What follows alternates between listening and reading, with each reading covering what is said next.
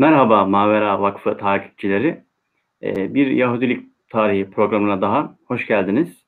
Ee, bugün yine daimi konuğum e, doçent doktor Eldar Hasanoğlu hocamla e, sizlerin karşınızdayız. Hocam hoş geldiniz. Hoş bulduk. Teşekkür ediyorum. Selamun aleyküm. Tüm dinleyicilerimizi saygıyla, sevgiyle selamlıyorum. Hürmetlerimi sunuyorum.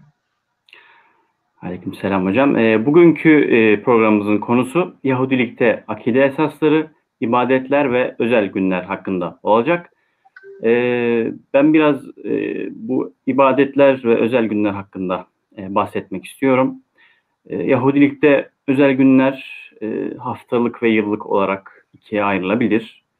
E, bu özel günler ve bayramlar, e, matemler, İsrailoğullarının tarihinde oldukça önemli günlerin anısını yaşatma bağlamında ve Yahudilerin tarih boyunca e, yaşadıkları belli olayları toplum hafızasında canlı tutma görevini icra etmektedir. E, mesela e, örnek verecek olursak e, Fısıh Bayramı, Pesah Bayramı diye de geçiyor. E, Yahudilerin Mısır'da sürgün hayatından kurtuldukları, Hz. Musa'nın onlara sürgün hayatından kurtardıkları gün olarak o günü bayram olarak kutlarlar. Ee, diğer bir örnek e, mesela Şabat günü olarak, cumartesi gün her hafta kutlanan Şabat günü olarak e, söyleyebiliriz. E, akide esaslarına gelecek olursak, e, Yahudilikte erken dönemlerde bir e, akide esası, bir amentüsü, bir amentü, bir kredosu, inanç kredosu yoktu. Daha çok e, Yahudiler kendini bir din olarak değil de daha çok e, bir topluluğun uyması gereken yaşam tarzı olarak e, gördükleri için e, neye inanılacaktan ziyade daha çok nasıl yapılacak konusunda bir endişeleri vardı ve bunlar da mesela babas, oğul babasından görerek bunu öğreniyordu. Daha sonra ilerleyen zamanlarda belki de İslam'la tanışmasından sonra, İslam'la kaynaşmasından sonra Yahudiler bir inanç kredosu oluştu diyebiliriz ve e, işte Filo, Sadia Gaon ve devamında Musa bin Meymun e, bu akide esaslarının oluşmasında e, önemli kimseler diyebiliriz. E, şimdi bu konu bağlamında e, hocam ben sorularıma geçmek istiyorum. Buyurun. Şimdi hocam e, Yahudiliğin kutsal metinlerinde belirlenmiş bir amentüsü var mıdır? Şimdi ilk başta dedik hani e, Yahudiliğin ilk başta bir amentüsü yok dedik erken dönemlerde. Ama yani nelerde bir belirlenmiş bir amentüsü var mı? Yahudiler neye inanır? Akide esasları nelerdir? Ne zaman ortaya çıkmıştır? Teşekkür ediyorum. Hocam şöyle söyleyelim. E, siz zaten e, güzel bir şekilde özetlediniz. E, erken dönemlerde bizim İslam'da aşina olduğumuz şekilde şuna inanırım. Hani bizim Amene Resulü de hani vardır ya biz ondan e, esinlenerek oluşturduk amentümüzü. Şuna inanırım şeklinde bir ayet olarak baktığımızda Yahudi kutsal metinlerinde bunu bulamıyoruz. Bu yüzden de İslami perspektifle biz e, Yahudi kutsal metinlerinde bir amentü yoktu diyebiliyoruz. Fakat bu Yahudiliğin kendi iç e, dinamikleri ve mahiyeti gereği baktığımızda bu biraz e, sıkıntılı cümle olabilir. Buradaki sıkıntı nedir? E, Yahudilik kendisini zaten ilk başlardan bir töre olarak sunuyor. Bir kabile var, bir aşiret var ve bu aşiretin bir e, uyguladığı değerler var. Bu değerlerin içerisinde elbette inanç da var. Şuna inanırız dedikleri bir inanç da mevcuttur. Bu anlamda Yahudiliğin kutsal metinlerine baktığımızda ta erken dönemden itibaren yani e, etnik olarak Hazreti İbrahim ile teolojik olarak Hazreti Musa ile baktığımızda hani o başladıklarını baktığımızda e, on emiri görüyoruz biz e, Sina Dağı'nda e, Rab Tanrı e, Hazreti Musa'ya on emri kendi eliyle, kendi parmaklarıyla yazıp veriyor diye Yahudi kutsal metinlerinde geçmekte. Ve bu 10 emire baktığımızda aslında hem inanç esaslarının burada olduğunu görüyoruz hem de e, uygulamaları görüyoruz. Şimdi bu nedir? Bu inanç esasları, uygulamalar nedir? Bir en e, Yahudilikte en vurgulu şekilde gündeme getirilen şey tevhid inancıdır. Allah'ın, Tanrı'nın tekliği inancıdır. On emire baktığımızda birkaç maddenin olduğunu görüyoruz. Bu on emirden birkaç madde sadece Tanrı inancıyla ilgilidir. Bu da nedir? Ee, hem tesniye sifirinde hem çıkış sifirinde e, gündeme getiriliyor bu on emir. Ee, seni Mısır'dan çıkaran bir minnet koyarak yani ben senin efendinim ama neden efendinim onu da hatırla şeklinde bir üslup kullanarak Rab Tanrı seni Mısır'dan çıkartan Tanrın benim ve benim karşımda başka ilahların olmayacak. Niye böyle bir vurgu yapıyor? Çünkü İsrailoğullarının gideceği topraklar olan Kenan topraklarında farklı farklı inançlar vardı. Farklı farklı putlar vardı. İnsanlar bu putlara tapıyorlardı. Ve bu yüzden de Tanrı burada ilk iki maddede sırf Tanrı'nın başka birisiyle yer değiş edilmemesi, becayiş yapılmamasını vurguluyor. Karşında başka ilahların olmayacak ve bir de kendin için oyma put yapmayacaksın. Gökte gördüklerinden yerde bulunanların suretini yapıp da onlara tapınmayacak, onların önünde eğilmeyeceksin şeklinde bir e, emirde bulunuyor. Bu iki emir putperestliğe karşı ve tevhid inancı olarak önümüze çıkmakta. Yahudiliğin e, inancının esasını da zaten bu oluşturuyor. Daha sonra Tanrı'nın hani Rabbin adını boş yere ağza almayacaksın. Bu üçüncü emirdir. İsrailoğullarını e, yine eski dönemlerden itibaren kutsal metinlerinde bulunan ve inanç mesabesinde yorumlanabilecek üçüncü emirdir. Tanrı'nın adını boş yere ağzına almayacaksın. Hatta e, bu emire binaen Yahudiler kendi tanrılarının hiçbir zaman ismini telaffuz etmezler. Yani YHVH harflerinden müteşekkil. Biz Müslüman olduğumuz için kolayca Yahve diye telaffuz ediyoruz ama bunu telaffuz etmek Yahudiler için büyük günahtır. Bu yüzden yazıda bile YHVH şeklinde onlar bunu ifade ederler veya e, Adonai derler. O okuma e, sırasında o kelime geçtiği zaman Adonai derler, Haşem derler. Adonai benim efendim anlamına gelir. Haşem o isim yani o kutsal isim anlamına gelir. Bazen bu ismi azam e, gibi e, bizim kültürde de var olan bir e, öğe var. Onu da anımsatır mahiyettedir. Yani Tanrı'nın adı aslında önemli bir kilit anahtarıdır şeklinde bir Sami halkların e, düşüncesinde veya Orta Doğu halklarının düşüncesinde var olan böyle bir şey. Tanrı'nın adının böyle ayrıcalıklı bir konumda olması ve böyle ulu orta her yerde telaffuz edilmemesi. E, dördüncü emir Şabat günüyle ilgilidir. Bugün ona da inşallah nasip olursa değinebileceğiz. Şabat günü Yahudiliğin istirahat günüdür. Yani istirahat günü derken e, dünyevi işlerden elini eteğini çekip sadece o günü Tanrı'ya adama günüdür. Manevi olarak o gün kendisini insan yükseltmelidir şeklinde. Ve bu yüzden de Şabat gününde çalışmak kesinlikle yasaktır. Hatta İsrailoğullarının Tanrı ile yaptıkları ahdin ki Yahudi işte ahit en temel belirleyici bir e, konumdadır. Yahudiliğin e, yani İsrailoğullarının Sina'da yaptığı ahdin sembolü de bu Şabat'tır. Ve bu yüzden de bu emir, dördüncü emir Şabat gününü kutsal e, bileceksin ve aklında tutacaksın. Altı gün çalışacaksın, bütün işini yapacaksın ama yedinci günü Rabbe adanmış olan Şabat'tır. O gün yani insanın sadece kendisi veya e, oğlu, aile efradı, kızı falan değil, kölelerinin, cariyelerinin de çalışmaması gerekir. Yani bütün hayat durar ve her yedi günde bir yani altı gün geçer, her yedinci gün hayat Tanrı'ya adanır. Bu bir yaşam, bir pratik.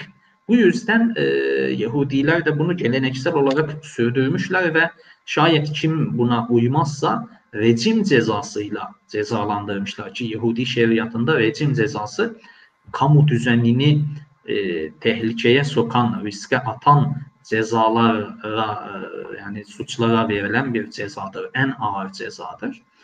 Daha sonra e, beşinci emir anne babaya hür, hürmette bulunmak, saygıda bulunmak. E, altıncı emir öldürmeme emri. E, yedinci emir zina etmeme emri. E, çalmama, sekizinci emir çalmama, hırsızlık yapmama emri. Dokuzuncu emir komşuya karşı yalan şahitlik, yalancı şahitlikte bulunmama. Şimdi e, buradaki komşu acaba Yahudi midir? Bu da çok tartışılıyor. Yani komşuya karşı yalancı şahitlikte bulunma. E komşu kimdir? Yahudidir. Çünkü herkes böyle kapalı bir ortamda yaşıyor. Bizim hani köylerde eskiden de e, vardı. E, yani bir ailedir. Herkes akrabadır aslında baktığımız zaman köylerde. Böyle bir ortamda komşu zaten e, kendi soyundandır, kendi ırkındandır. E, bu gayrı Yahudiye yalancı şahitlik caiz mi değil mi? Bazıları böyle bunu da e, gereksiz yere aslında tartışmışlar. Yani on emir aslında Yahudilerin bir e, manifestosudur ve Tanrı'nın verdiği, vahyettiği bir manifestodur. E, Allah da adildir ve merhametlidir. Yani şuna şöyle yap, buna böyle yap şeklinde bir ayrım yapması da düşünülemez. E, ve son emir, komşunun evine tamah etmeyeceksin. Komşunun karısına, kölesine, cariyesine, öküzüne, sığırına, e, hiçbir şeyine yani bunlar açık şekilde de on emirde zikrediliyor. E, bu emirler Yahudiliği birleştiren ta eski çağdan itibaren teori ile pratiği birleştiren kurallar manzumesi olmuştur. Ve bundan dolayı da Yahudiler zaten kapalı bir toplum şeklinde yaşadıkları için ilave bir inanç sistemine, ilave bir e, bizde olduğu gibi melek anlayışıdır, peygamber anlayışıdır şeklinde buna ihtiyaç duymamışlar. Çünkü zaten var olan gelenek onların inanç ihtiyacını karşılamıştır.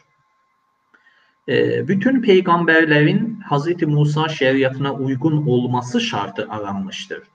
Yani bu nedenle e, baş peygamber aslında Hz. Musa'dır diyebiliyoruz. E, ve Yahudiler ne zaman ki diğer kavimlerle içli dışlı olmaya başladılar, o zaman aslında Yahudilikte inanç esasları nelerdir, biz neye inanıyoruz, karşımızdakinden farkımız nedir e, veya karşındakine kendisini anlatırken onların kullandığı jargondan hareketle e, anlaşılmak için, onların kullandığı jargondan hareketle inanç esasları oluşturuldu. Bu inanç esasları sizin de söylediğiniz gibi filoyla ilk başta oluşturulduğunu görüyoruz. İlk başta e, İskenderiyeli Filo miladi zaten ilk yılda yaşıyor. Yani Yahudi önemli bir filozof. Onun beş maddelik bir inanç esası e, denemesi var. Ve burada yine tevhide vurgu yapıyor. Tanrı vardır ve hükmeder şeklinde bir vurgu yapıyor. Tanrı tektir şeklinde vurgu yapıyor. Tanrı'nın takdiri evreni yönetmektedir. Burada aslında bir taraftan da hani dedik ya karşı taraftan farkımız nedir şeklinde bir girişimleri vardı. Karşı taraf putperest pagan inanış ama Filo burada Tanrı'nın takdiri yaratılışı yönetmektedir ve yaratılış tektir. Ve bir de alem hadistir, sonradan yaratılmıştır şeklinde. Bu bunlardan oluşan bir inanç esası oluşturuyor. Bu inanç esasları Yahudilerin karşı tarafa karşı kendilerini savunma veya tanıtma mekanizmasıdır aslında. Yani bir ihtiyaca binaen ortaya çıkmıştır. Peki ikinci e, amentü denemesi Şimdi birincisinde Helen medeniyetiyle karşı karşıya geliyorlar ve ciddi bir medeniyet, güçlü bir medeniyet. Bu yüzden ilk başta kendilerini sunmak zorunda hissediyorlar. Yoksa daha önceden Babil'e de sürgüne gitmişler. Ama Babil'de önlerinde herhalde böyle entelektüel bir toplum bulamamış olmalılar ki bu şekil bir amentü denemesi yapmamışlar. Ama Helen medeniyeti ciddi entelektüel bir biçim. İkinci karşılaştıkları entelektüel medeniyet hangisidir? İslam medeniyeti.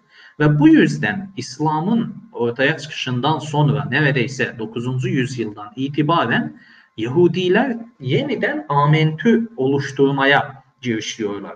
Sadia Gavun'u görüyoruz, Bahya bin Pakuda'yı görüyoruz, e, yine Karayler'i görüyoruz. Şimdi bu oluşturulan amentülerin ortak özellikleri yine tevhiddir. Allah'ın teçliğidir e, inanç esasları olarak. Şimdi burada teker teker okumak istemiyorum hani zamanı e, kısıtlama açısından. E, mesela Bahya bin Pakuda böyle sufi meşrep bir insan olduğu için herhalde e, onun oluşturduğu inanç esasları tamamen nefis muhasebesine yöneliktir. İnsanın manevi olarak terbiyesine yöneliktir.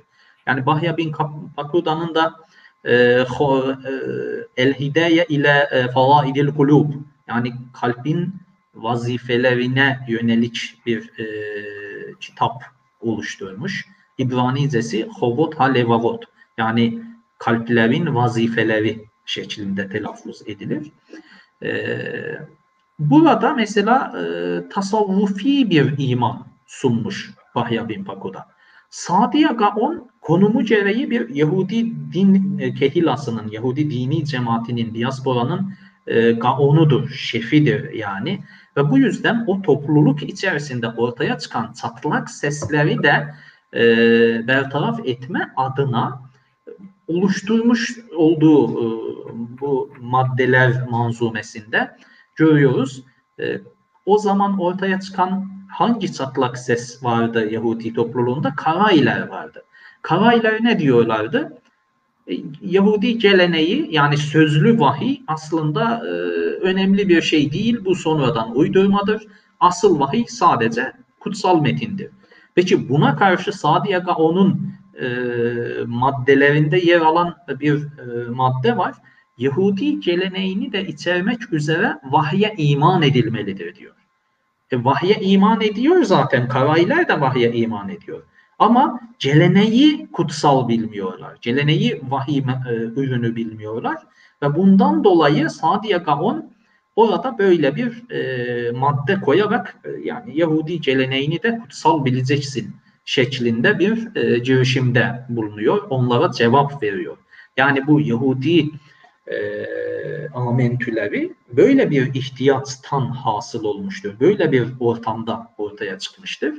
Geldiğimiz zaman hani en son günümüzde yani Yahudiler tarafından kabul edilen ama e, iman esası, yaygın olarak kabul edilen diyelim iman esası Musa İbni Meymun'un oluşturduğu 13 maddelik bir iman esasıdır. Ben hızlı bir şekilde bunları okuyayım. Tanrı yaratan ve hakimdir. Tanrı tektir.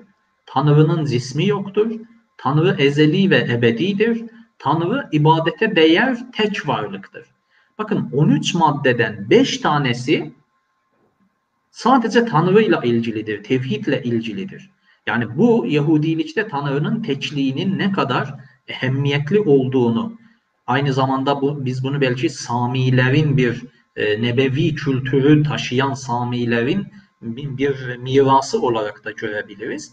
Hatta Yahudilikte e, şöyle bir e, sıralama var.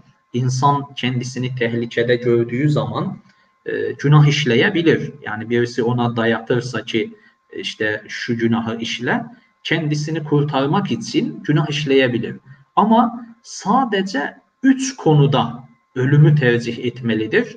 Günahı kabul ederse günahkardır. Bunların birincisi Tanrı'ya şirk koşmaktır veya Tanrı'yı inkar etmektir. Diğeri adam öldürmekle e, zina işlemek. Yani bunlar çok ehemmiyetli Yahudilikte konulardır. E, bu da tabii yaşam kültüründe e, bu hayat içerisinde bir anlamı vardır. O yüzden bu üçü büyük günah olarak algılanmıştır. Ve devam ediyoruz. İbn Meymun diyor ki peygamberin peygamberlerin bütün sözleri haktır ve Hazreti Musa bütün peygamberlerin en yücesidir.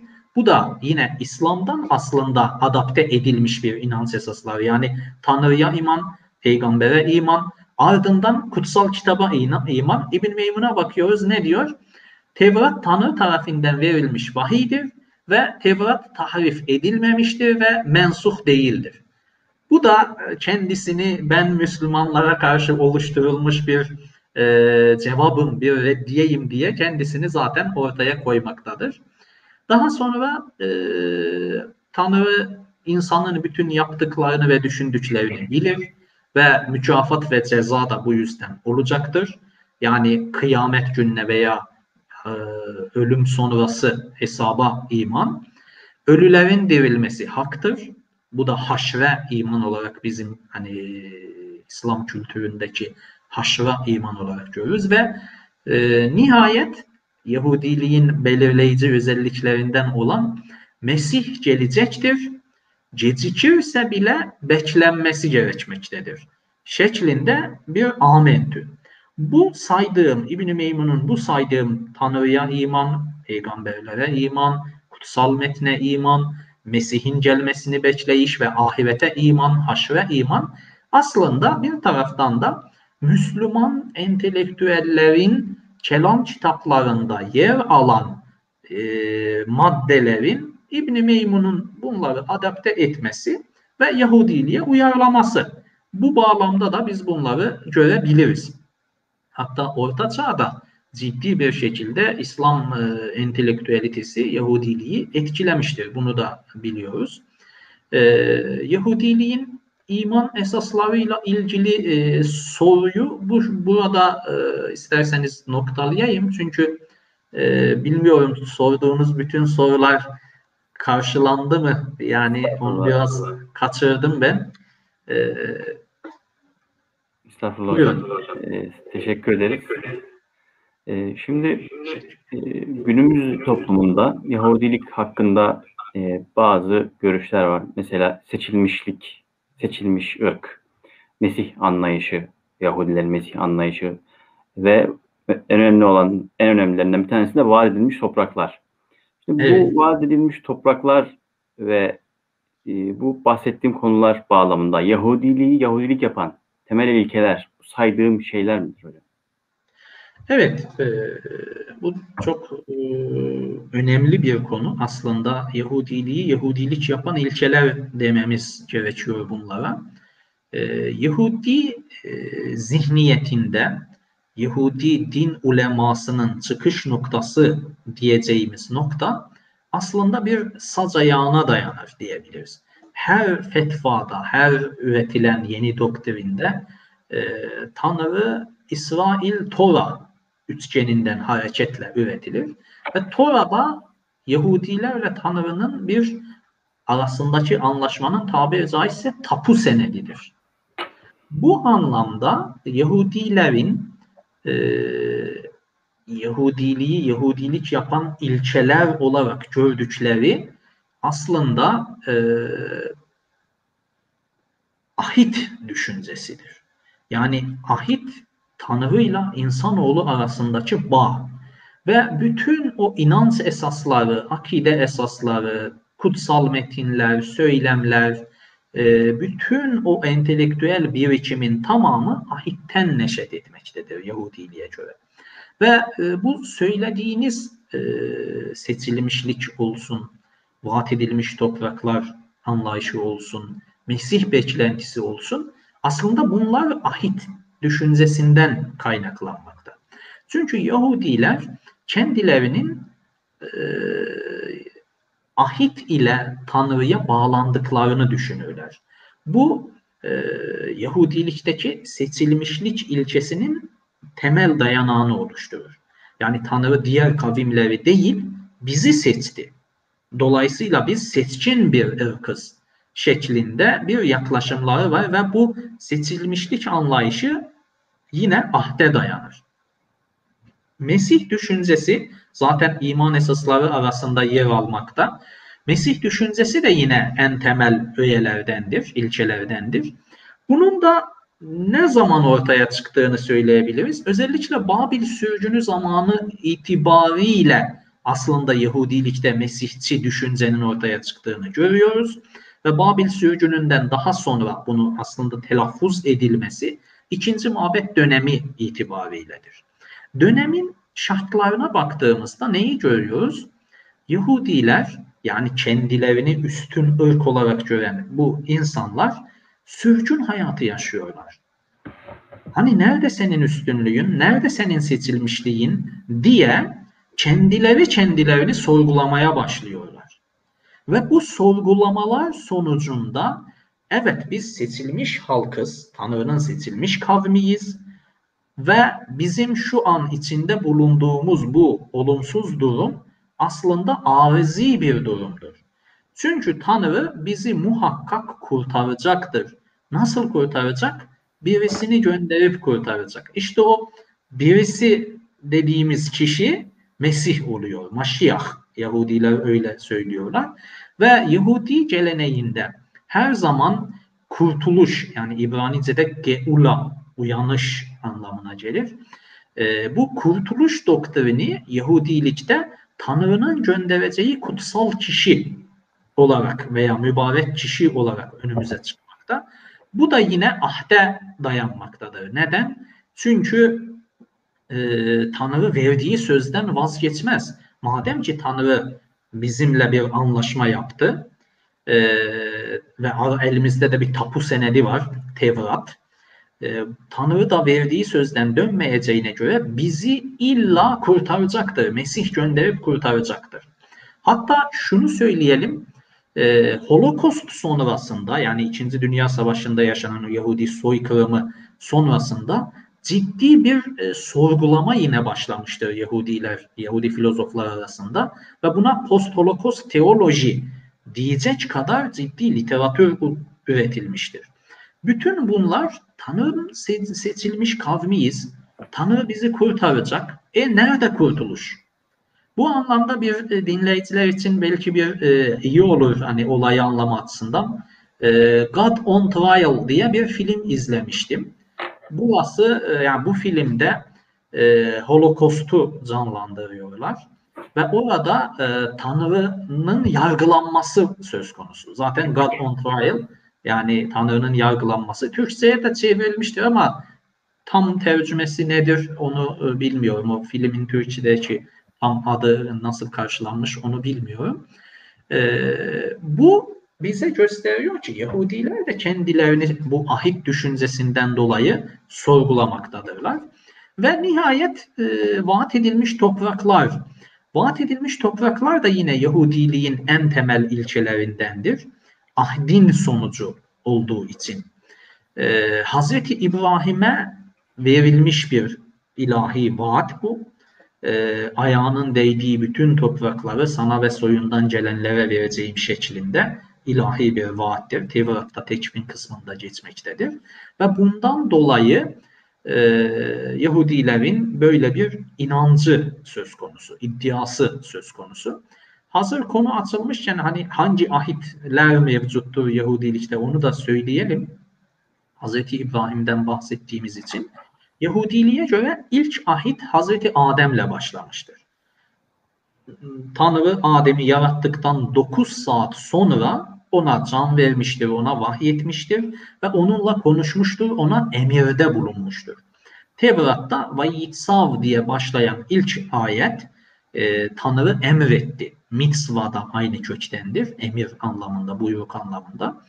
Tanrı Adem'e emretti Orada geçen her bir e, ayette geçen pasuk diyorlar Yahudiler kendi ayetlerine. Biz anlaşılsın diye ayet diyelim.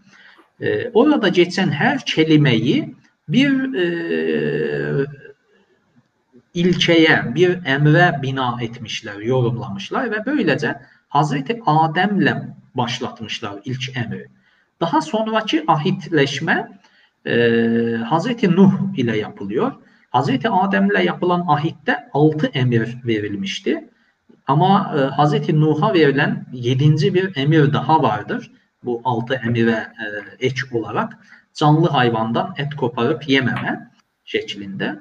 Bu da e, Yahudi teologların bazıları diyor ki Hazreti Nuh'a kadar insanlık vejeteryan olmuştur.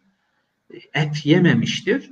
Ama artık e, Hazreti Nuh ile birlikte et yeme izni çıkmış. Fakat bu et yemenin kuralları nedir? Tanrı bunu ahit çerçevesinde Hazreti Nuh'a belirtmiştir. Şeklinde bir yorum da mevcuttur. Evet Hazreti Adem ile ahit, Hazreti Nuh ile ahit bu iki ahit evrensel ahit olarak algılanır. Hatta benim Nuh kanunları ve Nuhilik e, çalışmam, doktora tezim bu konu üzerinedir. Ve Yahudiliğin evrensel yönüdür aslında. Yahudi olmadan cennete gitmek nasıl mümkündür diyebileceğimiz bir şey. E, Yahudilerin böyle bir iddiası var. Yahudiliğin e, misyoner demek istemiyorum da çünkü misyoner Hristiyani bir kavramdır. Yahudiliğin dışa dönük yüzü diyelim biz buna. E, fakat Hazreti İbrahim'le yapılan ahitten itibaren Hazreti Nuh'tan sonra yine evrensel ahit devam etmiş. Hazreti İbrahim'e kadar. Hazreti İbrahim ile birlikte Tanrı yeniden ahitleşmiştir insanlarla. Ama kimle ahitleşmiş? Hazreti İbrahim ve Hazreti e, İbrahim'in soyundan gelenlerle ahitleşmiş. Yani giderek artık ahdin spesifikleştiğini görüyoruz. O yüzden diyoruz zaten e, İbranilik ilk Hazreti İbrahim ile birlikte tarih sahnesine çıktı. Yani bu soy kendisini oradan başlatıyor. Diğerlerinden farklıdır.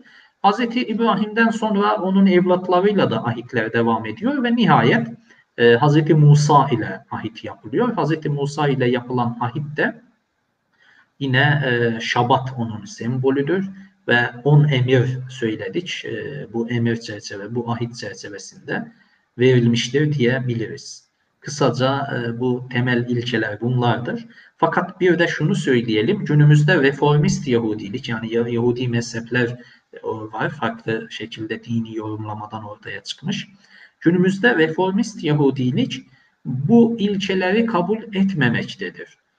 Yani e, artık bunların arkaik dönemin ürünü olduğu, modern çağda bunlara hiçbir yerin olmadığı, bunların sadece bir anlatıdan ileri gidemeyeceğini söylüyorlar. Bu bağlamda e, reformist Yahudilerin dürüst bir Yahudi olup olmadığı ve reformist hahamların da e, yaptığı dine giriş faaliyetinin çünkü onlarda da mesela Amerika'da birisi gitti bir haham, e, reformist hahamın yanına sinagoga ben Yahudiliğe girmek istiyorum. Onu evet e, Yahudiliğe girdin şeklinde bir törenle ufak bir e, uygulamayla adam Yahudi kabul edilmiyor Ortodokslar tarafından. Böyle bir e, anlayış da var. Yani Ortodokslar reformistlere yönelik bu ilkeleri kabul etmediği için onlar böyle bir dışlayıcı bir yaklaşım içerisindeler. Teşekkür ediyorum hocam. Ee, biraz da Yahudi kutsal kitabından e, bahsetmek istiyorum. Size de o konuda sorular soracağım. Şimdi e, Yahudi kutsal kitabının e, Tanah olduğu e, bilinmekte. Ayrıca bir de e, sözlü vahiy ve e, yazılı vahiy olarak ikiye ayrılıyor e, vahiy. E, sözlü vahyin işte ilk dönem e, mezheplerinden, gruplarından e, Ferisilerin e, başlattığı bir akım olduğu e, da bilinmekte, bu iddia edilmekte. E, bu bağlamda e, Yahudi kutsal kitapları nelerdir? E, sözlü vahiy, yazılı vahiy arasındaki farklar nelerdir ve ne zaman ortaya çıkmıştır? Ayrıca Yahudi kutsal e, kitabının tahrifi konusunda da e, bizi bilgilendirir misiniz hocam? Evet, e, teşekkür ediyorum. Güzel soru ve ağır bir soru. e, Yahudi kutsal e, metinleri, kutsal metin külliyatı aslında Yahudi vahiy algısıyla dediğiniz gibi birebir alakalıdır.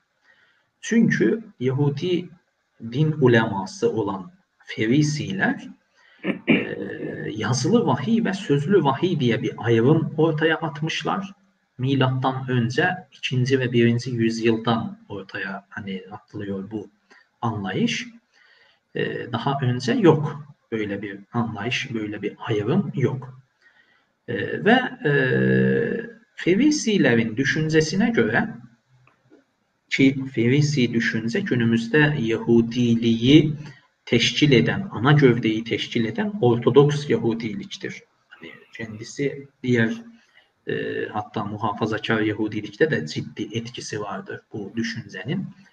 Kutsal metin hususunda hatta ayrı düşünmüyorlar diyebiliriz.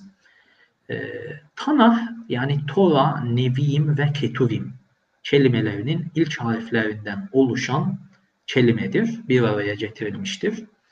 Tanah diyorlar bunlar. E, Tora kısmı Hz. Musa'ya verilen beş kitaptır. Nevi'im ve Ketuvim kısmı ise Nevi'im nebiler yani peygamberler. Ketuvim de yazılar anlamına gelir. Hz. Musa'dan sonra devam eden peygamberlerin yazdığı kitaplardır. Onlara gelen vahiylerdir. Yahudilikte son peygamber Malaki'dir. Bu arada onu da söyleyelim. Milattan önce 5. yüzyıla kadar Yahudiliğe göre vahiy devam etmiştir. Ve bu süre zarfında Hz. Musa'dan Malaki'ye kadar süren zarfın, süre zarfında kutsal metin külliyatı oluşmuştur. Ve bu kutsal metin külliyatı günümüzde Tanah olarak önümüze çıkmakta. Buna yazılı vahiy diyorlar. Hani dikkat edelim Malaki zamanında dahi yazılı vahiy, sözlü vahiy ayrımı yoktu. Bu Ferisiler dedik ama hani siz Ferisilerle ortaya çıkıyor şeklinde Ferisilerin atası kabul edeceğimiz Soferim ile aslında bu ortaya çıkıyor. Soferimlerle ilgili ve bu düşüncenin ortaya çıkmasıyla ilgili şunu söyleyebiliriz. Şimdi e, Yahudilikte geleneksel bir yapı var. Mabet eksenli ve din adamı eksenli dönen bir yapı bu. Babil sürgününe gittikten sonra mabet yok ortada. Ve mabet olmayınca toplumun kanaat önderi olan, toplum üzerinde otorite olan din adamlarının otoritesi tartışılmaya başlıyor. Yani eskiden mabede dayanan, mabetten güç alan o din uleması mabed ortada olmayınca neye dayandırıyordu gücünü? Tevrat bilgisine dayandırıyordu, vahiy bilgisine dayandırıyordu. Fakat zaman içerisinde e, Yahudilikte bir e, hani seçilmişliğin de seçilmişliği vardır aslında. Levililer din uleması, din adamı sınıfıdır ve onlar içinde de Kohenler vardır. Daha spesifik yani üç aşamalı bir seç, seçilmişlik vardır. Yani 12 kabilenin tamamı aslında e, o mertebede değildir. Levililer Kohenler. Hazreti Harun soyundan geldikler yani söylenir bunlar.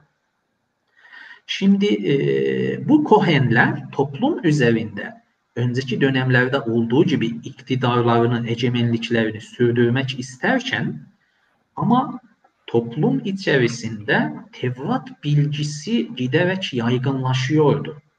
Ve insanlar arasında Kohen soyundan olmayan herhangi bir Bünyamin oğulları diyelim, Yehuda oğulları diyelim yani Levi oğulları dışındaki diğer kabilelerden de Tevrat bilgisi iyi konumda olan insanlar çıkıyordu ve bu zaman artık bir e, otorite tartışması, otorite mücadelesi ortaya çıktı.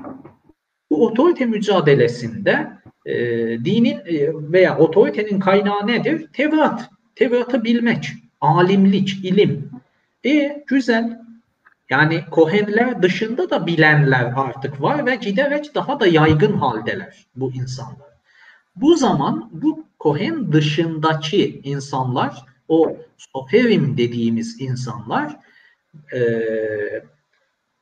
bu sözlü vahiy düşüncesini ortaya atıyorlar. Diyorlar ki evet size e, sizin seçilmişliğinize yönelik bizim bir lafımız yok. Siz kutsal soydan gelmektesiniz ve elinizde bulunan o otoritenin kaynağı bilgi de kutsaldır. Fakat Fakat bizim de elimizde bir bilgi var. Sizin bilginizin alternatifi, mukabili olarak bize de güç sağlayan, bize de otorite sağlayan bir başka güç var. Bu nedir? Sözlü vahiy. İşte sözlü vahiy yani madem ki otoritenin kaynağı Tanrı'nın sözüdür, e bizim de elimizde var diye Soferim döneminden itibaren ortaya çıkan bu yazılı vahiy, sözlü vahiy anlayışı Ferisi Saduki ayrışmasını doğurdu. Aslında Ferisiler ortaya atmadı. Ferisilik aslında e, bir sonuçtur diyebiliriz. Çünkü geleneksel yapı dini otorite Sadukilerin elinde ama buna alternatif, muhalif olarak ortaya çıkanlar Ferisilerdir. Ferisi kelimesi zaten kelime olarak paraş, izah etmek, açıklamak anlamına gelir. Tefsir etmek. Yani tefsirciler. Ama Sadukiler bunu e, farklı bir şekilde yorumluyorlar. Şimdi Ferisi kelimesi paraş fiilinin hem tefsir etmek anlamı var hem ayrılmak anlamı var. Sadukiler onlara yoldan çıkanlar, yoldan ayrılanlar anlamında yani itizal edenler. Bizde de mutezile kavramı var ya kadi atezala anna vasıl diye. E, itila, itizal edenler e, şeklinde bir e, yakıştırmada bulunurken Sadukiler bu ortaya çıkan muhalif seslere o muhalif sesler de bu paraş fiilinin tefsir etme anlamını esas alarak evet biz Ferisileriz çünkü biz dini kutsal metni tefsir ediyoruz şeklinde bu etiketi kabullenmişler ve hatta bu etiketi e, şerefle taşımışlar diyebiliriz. Yani bunu çok içtenlikle benimsemişler. Buna binaen Saduki Ferisi ayrışması ve Sadukiler sonradan tarih sahnesinden silindikten sonra Ferisilerin bu yaklaşımı baki kalıyor ve hatta günümüz Yahudiliğini de şekillendiriyor. Ee, böylece yazılı vahiy, sözlü vahiy ayrımı bu anlattığım sürecin sonucudur. Yazılı vahiy Tanah'tır. Torah, Nevi'im, Ketuvim. Sözlü vahiy dediğimizde Talmud'dur. Talmud yine e, Mişna ve Gemara'dan oluşmakta. Bunlar çok detay bilgilerdir. Belki çok da e, dinleyicileri yormamak lazım bu detay bilgilerle. E, Tevrat'ın tahrifi meselesine gelince e, benim bir makalem vardı e, İbni Hazm'ın e, Tevrat'ın tahrifiyle ilgili. Biraz böyle spesifik bu konuyu araştırınca insan daha fazla literatür görme imkanı ediliyor. Ee, Yahudi kaynaklarında dahi, ilk başta şunu söyleyelim. Yahudi kaynaklarında dahi e, Tevrat'ın tahrifine ilişkin yorumlanabilecek bilgiler yer almakta. Hatta bu yüzden Baruch Spinoza ile başlayan Yahudiler arasında Baruch Spinoza ile başlayan bir e, öz eleştiri süreci vardır. Wellhausen'la birlikte bu öz eleştiri süreci aslında zirve noktasına veya e, sistematikleşme noktasına erişmiştir. E, bundan başka daha önceden de e, bu Spinoza'dan, Wellhausen'dan önce de Hristiyan dünyasında Yahudi kutsal metinlerine ilişkin tahrif iddiaları yer almaktadır. Yine Müslüman ulemanın tahrif iddiaları mevcuttur. Ee, ama Yahudilere göre, Ortodoks Yahudi düşüncesine göre Tevrat tahrif edilmemiştir. Demin Musa İbni Meymun'un inanç esaslarını sayarken de neyi gördük? Tevrat Tanrı'nın sözüdür, tahrif edilmemiştir ve neshedilmemiştir diye bir iman esası olarak bunu benimsiyor, kabul ediyor. Ee, peki bizim ulema Tevrat'ın tahrifiyle ilgili neler söylemiş? Baktığımız zaman e, baktığımız zaman şunu görüyoruz. E, İslam uleması erken iki asırda Tevrat'ın tahrifiyle ilgili e, literatürde çok da bir e, söylem yok. İkinci asrın sonlarından itibaren bu tahrif iddiaları daha böyle gündeme gelmeye başlıyor. Bunu e, ben şöyle yorumluyorum. Zaten yaşayan bir kültür vardı. Yani peygamber Hazreti Peygamber'den sonra sahabi, sahabiden sonra tabiun, tabiundan sonra etbar tabiun. Bu bilgi halkaları o kadar kuvvetliydi ki yani tabiun, etbar tabiun zamanında dahi Tevrat'ın tahrif edilmesine ilişkin gündem yoktu. Çünkü zaten Tevrat hem neshedilmiş, bitmiş bir e, yani hükmü bitmiş bir çalışma. Bu yüzden onun üzerinde durmaya bile gerek görülmüyor şeklinde algılanıyor. Öte yandan e, Tevrat'ın tahrifine ilişkin Kur'an-ı Kerim'de zikredilen hani bizzat Tevrat'ı tahrif ettiler şeklinde Kur'an'da bir ayet yoktur ama farklı ifadeler vardır. Dillerini eğip büküyorlar ayetlerde hani yerlerini değiştiriyorlar şeklinde. Yani sonuç itibariyle metnin, ilahi metnin e, herhangi bir e, şekilde deforme edilmesi. Hani parmağını ayetin üzerine koyup orada e, e, hani o ayeti hükmü saklamak şeklinde herhangi bir şekilde hükmün deforme edilmesi, ayetin deforme edilmesi olarak bilinmekteydi. Ama tabiun ve etbay tabi'in döneminden uzaklaştıkça yani 2. yüzyılın sonlarına doğru bu e, bilgi, bu hafıza, bu toplumun hafızası hem e, yazıya dökülme ihtiyacı hissetti. Çünkü bu bilgi kaynağından giderek uzaklaşılıyordu. Ve İslam'ın tahrifle ilgili ulema, Müslüman ulemanın tahrifle ilgili iddialarının bu dönemden itibaren daha böyle gündeme geldiğini görüyoruz. İslam uleması bu hususta üç e, yöntem mevcuttur. Üç yani akım mevcuttur. İbni Hazm gibi bazı böyle e, Tevrat'ın metinde de tahrif olduğunu iddia edenler vardır.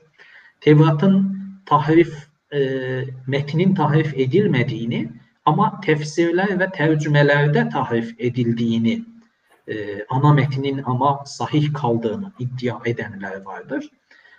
Biraz böyle az görüşte, yaygın olmayan çok görüşte Tevrat'ın tahrif edilmediği şeklinde bir görüş de mevcuttur. E, bu şekilde yani tahrifle ilgili de bunları söyleyebiliriz. E, kısacası bu kadar. Ee, diğer soruma geçeceğim hocam. Ee, Yahudilerin ibadetleri hakkında bize bilgilendirir misiniz? Nasıl oluşmuştur? Neler yapılır? Evet, Yahudi ibadetleri dediğimizde e, aslında Yahudiliğin o antik dönemin kültürünün özelliklerini yaşattığını görüyoruz bu bağlamda. Niye? Çünkü Yahudilikte ilk ibadet kurban ibadetidir. Eski çağlarda da zaten e, insanlar Tanrı'yla bir kurban sunarak iletişime geçerlerdi. Bu anlamda Yahudilikteki en temel ibadet kurban ibadetidir. Bunun dışında dua ibadeti hani bizim namazın yerine geçecek dua ibadeti söz konusu. Oruç ibadeti söz konusu. Zekat söz konusu. Hac ibadeti söz konusu. Ama en temel e, diyeceğimiz e, kurban ibadetidir.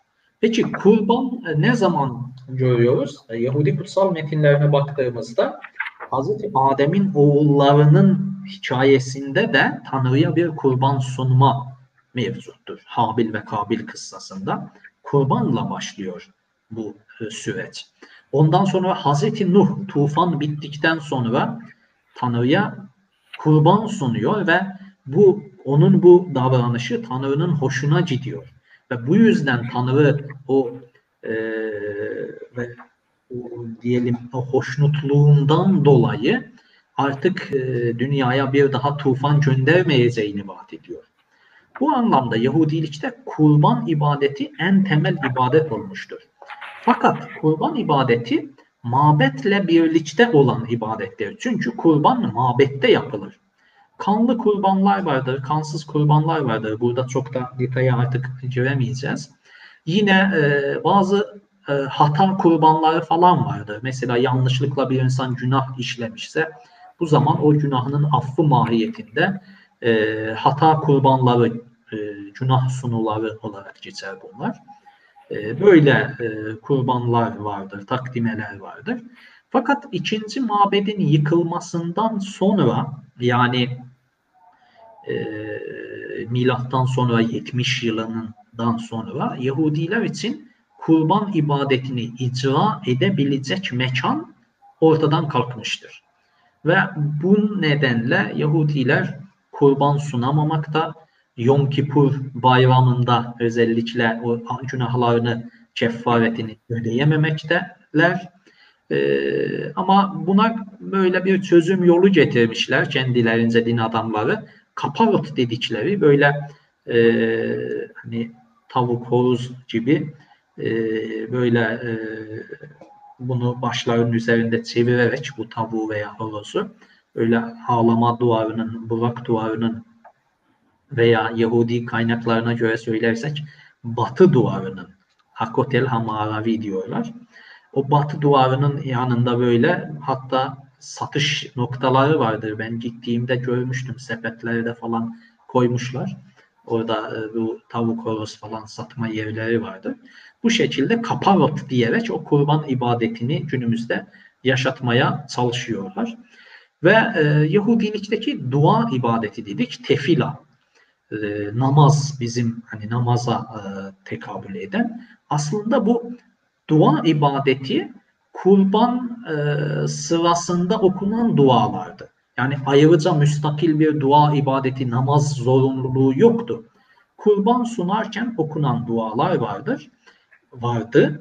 Fakat kurban ortadan kalktıktan sonra halk o şeyi e, duaları okumaya devam etti. Babil sürgününde okumaya devam etti. Mabed yıkıldıktan sonra diasporaya büyük sürgüne yayıldıktan sonra yine okumaya devam ettiler ve böylece Yahudilikte ibadet kalemi olarak e, dua ibadetinin de ortaya çıktığını görüyoruz. Bu günlük üç vakit uygulanan bir ibadettir.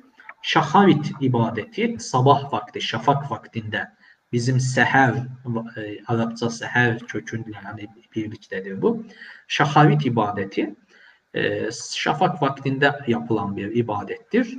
E, minha ibadeti ikindi vaktinde yapılan ibadettir. Ve bir de aravit ibadeti, aravit ibadeti olarak da geçer. Bu da akşam vakti yapılan ibadettir. Bu aravit, arav, gurub kökünden gelir. Arapça biraz karşılığını vererek daha böyle bağ kurmak insanın aklında kalıcı oluyor. Ee, Şabat günlerinde şahavitin ardında yani sabah vaktinin ibadetinin ardından musaf yani ilave, ekleme adını verdikleri bir başka ibadet, bir namaz diyelim, dua diyelim bunu yaparlar. Ve bir de Yom Kippur'da, o Yom Kippur yılın en önemli günüdür. En kutsal günüdür. O Yom Kippur gününde de Minha ile Arvit arasında yani ikindi ile akşam vakti arasında Neylata Şiarim adlı bir ibadet e, adını verdikleri bir ibadeti icra ederler. E, kısaca e, dua ibadeti ile bu kadar. Sonra oruç ibadetine e, geçelim. Oruç, e, oruca ina nefeş yani nefsin alçaltılması veya e, son yani Arapçada savun var ya onun İbranice karşılığı son olarak geçer Yahudilikte oruç ibadeti. E, bu da ergen erkekler için yapılan bir e, ibadettir. Hastalar, çocuklar, yaşlılar hani bu orucu tutmaya güç yetirmeyenler oruç tutmazlar.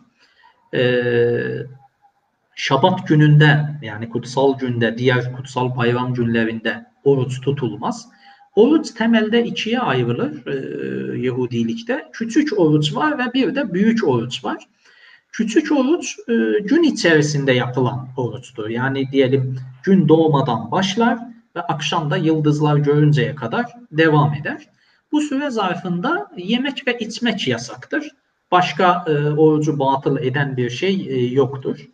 E, bu da e, mesela Tişri orucu, Ester orucu, 10 Tevet orucu, 17 Temmuz orucu tarzı oruç türleri vardır. Bunlar küçük oruçlardır. Yani gün içerisinde yapılan oruçlar. Bir de büyük oruç vardır. Büyük oruç yani e, 25 saat kadar sürer. Yani günün hem gece hem gündüzün tamamını kapsayan bir oruç türüdür. O yüzden büyük oruç e, söylenmiş buna. E, Yom Kippur orucu büyük oruçtur. Yine Tisha B'Av Yahudi tarihinde matem günü olarak e, anılan Tisha B'Av orucu büyük oruçtur. Bu da e, bir akşam gün batımı itibarıyla başlar ve ertesi günün akşamına kadar devam eder. Yani bütün hem geceyi hem gündüzü kapsayacak şekilde süren bir oruç. E, bu oruç zarfında sadece yemek içmek değil, yıkanmak da yasaktır. Vücuda yağ sürmek yasaktır.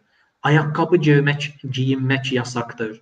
Yani burada bir üzüntünün ve insanın kulluk bilincinin gelişmesi için hani dedik ya nefsin terbiyesi, nefsin alçaltılması olarak görüyorlar biraz da orucu. Ee, ayakkabı giymek bu anlamda e, sembolik bir şeydir. Çünkü biliyoruz Hazreti Musa'nın da e, Tuva Vadisi'nde ayakkabını çıkar vahlâne aleyke inneke bil vadil mukaddesi Tuva diye eski dönemlerde böyle bir sembolik anlamı vardı. Oruçta Yahudiler bunu yaşatmaktadırlar. Yine e, cinsel ilişkiye girmek yasaktır. Hani bu büyük oruç zarfında. E, kısacası bunu e, söyleyebiliriz. E, bir de dindar Yahudiler, onlar da e, kendileri artık e, kendi şeyhlerinin uygun gördüğü takvimde başka başka hani e, oruçlarda üretmişlerdir. Bunlar artık hani sadece e, yöreseldir veya o tarikata özgü bir şeydir, o mezhebe özgü bir şeydir. Bütün Yahudi ibadetlerini etkileyecek bir şey değildir. E, zekat ibadeti diyelim biz, sedeka diyorlar bunlar. Bizim Arapçadaki sadakaya tekabül eden bir ibadet türü. E, herkesin sahip olduğu malın onda birini vermesi gerekiyor. Bizim öşür dediğimiz onda bir vergisi Yahudilikte de vardır bu. Ve e, bu vergi, bu e, hani öşür Levililere verilir. Hani söyledik belli bir seçilmiş halkın içerisindeki belli bir grup Levi oğulları. Bu Levililere verilir veya e, böyle gariplere, işte yetimlere falan böyle ihtiyaç sahiplerine verilen bir ibadet türüdür. Levililere verilen öşürün içerisinden onda biri de ayrılıp Kohenlere verilir. Kohenler de yine söyledik Levlilerin içerisinde Hazreti Harun'un soyundan gelen daha seçilmiş bir kitle onları söyleyelim. Ee, hac ibadeti vardır. Hac ibadeti e, aslında e, Kudüs'ü ziyaret etmek, mabedi ziyaret etmek şeklinde. Bu da e, 13 yaş üzeri yani e, Yahudilikte bir erkeğin ilahi hitaba mazhar olması için, ilahi hükümlere hükümlü kılınması için e, 13 yaş esastır. Mitzvaya erişmek diyorlar. Bar mitzva töreni bu zaman düzenlenir ve bar mitzva emrin oğlu, buyruğun oğlu anlamında. Yani artık bu e, genç arkadaş da ilahi hükümlerle mükelleftir şeklinde bir yaklaşım. E, hac ibadeti de onlara farzdır. E, Kudüs'ü ziyaret ederler. E, sonra Safet'te, Celile'de bulunan e, diğer böyle mübarek şahsiyetlerin mekanlarını ziyaret ederler. E, fakat şöyle bir durum söz konusu. Mabede bağlı bir ibadet türüdür bu hac ziyareti de. Ve e, mabedi ziyaret, yani söyledik ya Kudüs'ün mabedi ziyaret etmek. Mabed ortadan kalkınca hac ibadeti de aslında ortadan kalkmış oluyor. Ve e, o ziyaret için alternatifler, o azizlerin, mübarek şahsiyetlerin mezar yerlerinin ziyareti de aslında bir nevi o kültürü devam ettirmektir. Celile'de, Safet'te veya diasporanın farklı farklı yerlerinde bulunan vefat etmiş önemli insanların, din adamlarının mezarını ziyaret, hac kültürünü devam ettiriyor. Ama teknik olarak baktığımızda, teorik olarak Yahudilikte hac yılda üç kere, üç vakit yapılırdı. Pesah, Sukot ve Şavuot bayramları hac bayramlarıdır. Hac ibadetinin icra edildiği bayramlardır ve bu zaman Yahudiler Kudüs'e gelirlerdi mabedin olduğu dönemde.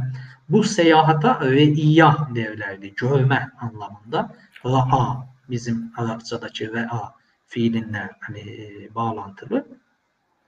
Bu seyahat e, sonucu hacı olurlardı ve gittikleri yerde de bir hafta bulunmak zorundalar. Nasıl bizim menasikül hac var, Yahudilikte de menasikül hac vardı ve bunun ilk başta yani 7 günden az kalınmayacak. Yani Yahudilikte 7 rakamı, 7 gün bir döngüyü ifade eder. Bir döngünün tamamlanması gerekiyor insanın o hac ibadetini e, yaptığı hani yerde. İbadetle ilgili yine başka şunu söyleyebiliriz. E, minyan önemli. Yani minyan en az 10 erkeğin bali ve aklı başında 10 erkeğin 13 yaşını doldurmuş 10 erkeğin oluşturduğu cemaat. Minyan çok önemlidir. Ee, bu cemaat e, bizim hani fıkıh mezheplerinde de tartışmalar var ya hani cuma namazının kılınması için asgari kaç kişinin olması lazım şeklinde. Yahudilikte bunun karşılığı minyandır. Ve e, yine e, minyan dışında e, ibadet giysileri falan var. E, bunu da kısaca hızla söyleyelim. Zamanımızı biraz çok herhalde aşmak e, durumunda kaldık. E, siz beni sınırlayın e, ben fazla konuştuğum zaman lütfen. E, kipa var. Bu bizim takke tarzında Yahudi erkeklerin, dindar erkeklerin başlarına koydukları kipadır. Buna kipa derler.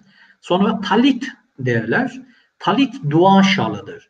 İbadet ederken böyle beyaz bir e, kumaşın yandan kenarlarında böyle e, sit sit adını verdikleri böyle saçakların sallan, sallandığı bir e, dua şalıdır. Kenarlarında genelde siyah çizgiler olur kenarlara doğru. Hatta e, İsrail bayrağının da bu e, talitten esinlendiği söylenmektedir. Yani beyaz bir e, kumaşın üzerine iki çizgi. Bu bu anlamda e, Yahudiler hani bayraklarında da İsrail'in bayrağında da bu e, dini motifi yaşatmaktadırlar hala. Canlı tutmaktadırlar. Sit dediğimiz yine e, o saçaklardır. O talitin etrafında her iki kenarında olması gerekir. Ve onun mavi renk olması, o sit o saçakların mavi renk olması gerekir. Bu Tevrat'ın emridir. O, o nedenle söylüyorum. Ve bir de tefilin var. Tefilin e, iki tane kutucuktur. Böyle kayışla bağlarlar. Bir kısım bir kutuyu alına gelecek şekilde bağlarlar. Bir kutuyu da kola, sol kola yani dirseğe gelecek şekilde bağlarlar. Ee, bu tefilin adlanır. Tefilinin içerisinde dua olur. Yani çoğu zaman da yani Şema İsrail duası dedikleri, onların e, kelime-i şehadeti dedikleri duayı yazarlar. O e, şeyin içine, kutucuğun içerisine koyarlar. E, ve aynı duayı yine mezuzanın içerisine yazarak yani mezuza dediğimizde öyle e, uzunlamasına bir ufak bir kutucuktur. Yine Şema İsrail'i yazıp o mezuzanın içerine koyarak kapının girişine koyarlar. Yanlamasına olacak şekilde yapıştırırlar. E, kapıdan girerken çıkarken insanoğlu öyle yani Yahudiler e, ellerini öpüp dua okuyup o kapıya dokunurlar, mezuzaya dokunurlar. Hatta ben üniversitede okurken üniversite kapılarında falan da gördüm. Yani her yerde neredeyse bütün hani kapı, giriş kapılarında falan e, bu mezuzanın yapıştırıldığını görüyoruz. Yani biraz böyle o kültürü yaşatma adına, kendi e, inançlarını yaşatma adına böyle bir e, uygulamalarının olduğu dikkatimi çekmişti. Ee, bir de Yahudilikte ibadetlerle ilgili hani söyleyeceğimiz bir şey de e, mikve. Mikve e, bir havuzdur. E, bu doğal suyla doldurulur ve onun içine girilip yıkanır, temizlik olur. Çünkü ibadete katılmak için e, temizlik şarttır.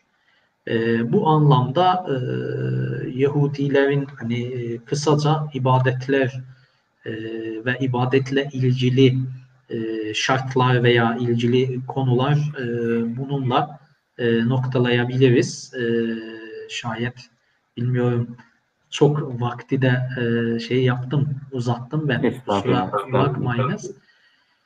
E, evet, e, bu şekilde e, söyleyebilirim ben. E, son olarak e, Yahudilikte özel günler hakkında sizden e, bilgiler isteyeceğim. İlk başta programın başında bahsetmiştim. E, yani Yahudilikte özel günler haftalık ve yıllık olarak ikiye ayrılıyor. Mesela evet. işte haftalık e, özel günler olarak Şabat günü ne söyleyebiliriz. Ayrıca yıllık özel günler de e, milli bayramlar ve dini bayramlar olarak ikiye ayrıldığı bilinmekte. E, milli bayramlar e, işte Roş Haşana e, yılbaşı ondan sonra e, Purim ve Hanuka bayramları. E, dini bayramlar Yom Kipur, Hac bayramı olarak, Pesah, Sukot ve Shavuot olarak bilinmekte. E, bu günler hakkında, özel günler hakkında bize bilgi verir misiniz? Ayrıca Şabat gününü bize ayrıntılı bir şekilde anlatır mısınız? Teşekkür ediyorum. Yani e, ben zaman darlığından dolayı ismini sadece zikredip bırakayım diye düşünmüştüm. Fakat siz isimlerini söyleyince bu defa benim daha fazla bir şeyler söylemem gerekme e, durumuyla karşılaştım. Eyvallah, teşekkür ediyorum. Şabat şöyle e, söyleyelim. E, Şabat günü haftanın yedinci günüdür Yahudiliğe göre. Günümüz gün hafta sıralamasında cumartesine denk gelmekte. Bizim takvimde cumartesine denk gelmektedir.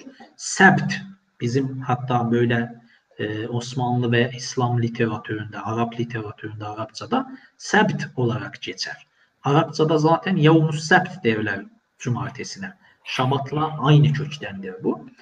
E, bu Şabat günü e, Yahudilerle Tanrı'nın yaptığı ahdin sembolüdür. Ve bundan dolayı Şabat'la ilgili kurallara çok titizlikle, çok hassasiyetle uyulması gerekmektedir. Şabat Cuma vakti, Cuma akşamından itibaren, ikindiden sonra itibaren başlar ve ertesi gün Cumartesi akşama kadar devam eder. Bu süre aslında bir bayram halinde karşılanmalı. Yani insanlar evde e, temiz kıyafetler giyinmeliler, sofra hazır tutulmalı ve misafir karşılanmaya e, hazır halde olmalı. E, bu günü sinagoga giderler, sinagogda dua ederler, sinagoga gitmeyenler evde dua ederler. Tanrı'ya adanmış bir gündür. Kişinin ruhunu yüceltmesi gerekiyor, maneviyatını yüceltmesi gerekiyor. Öyle bir e, gündür Şabat günü. E, Şabat gününde hani sofra hazırlanmalı dedik. Şabat sofrası diye bir şey var Yahudilerde. E, beyaz örtü örtülür Şabat sofrasında ve sofraya içi Şabat ekmeği koyarlar.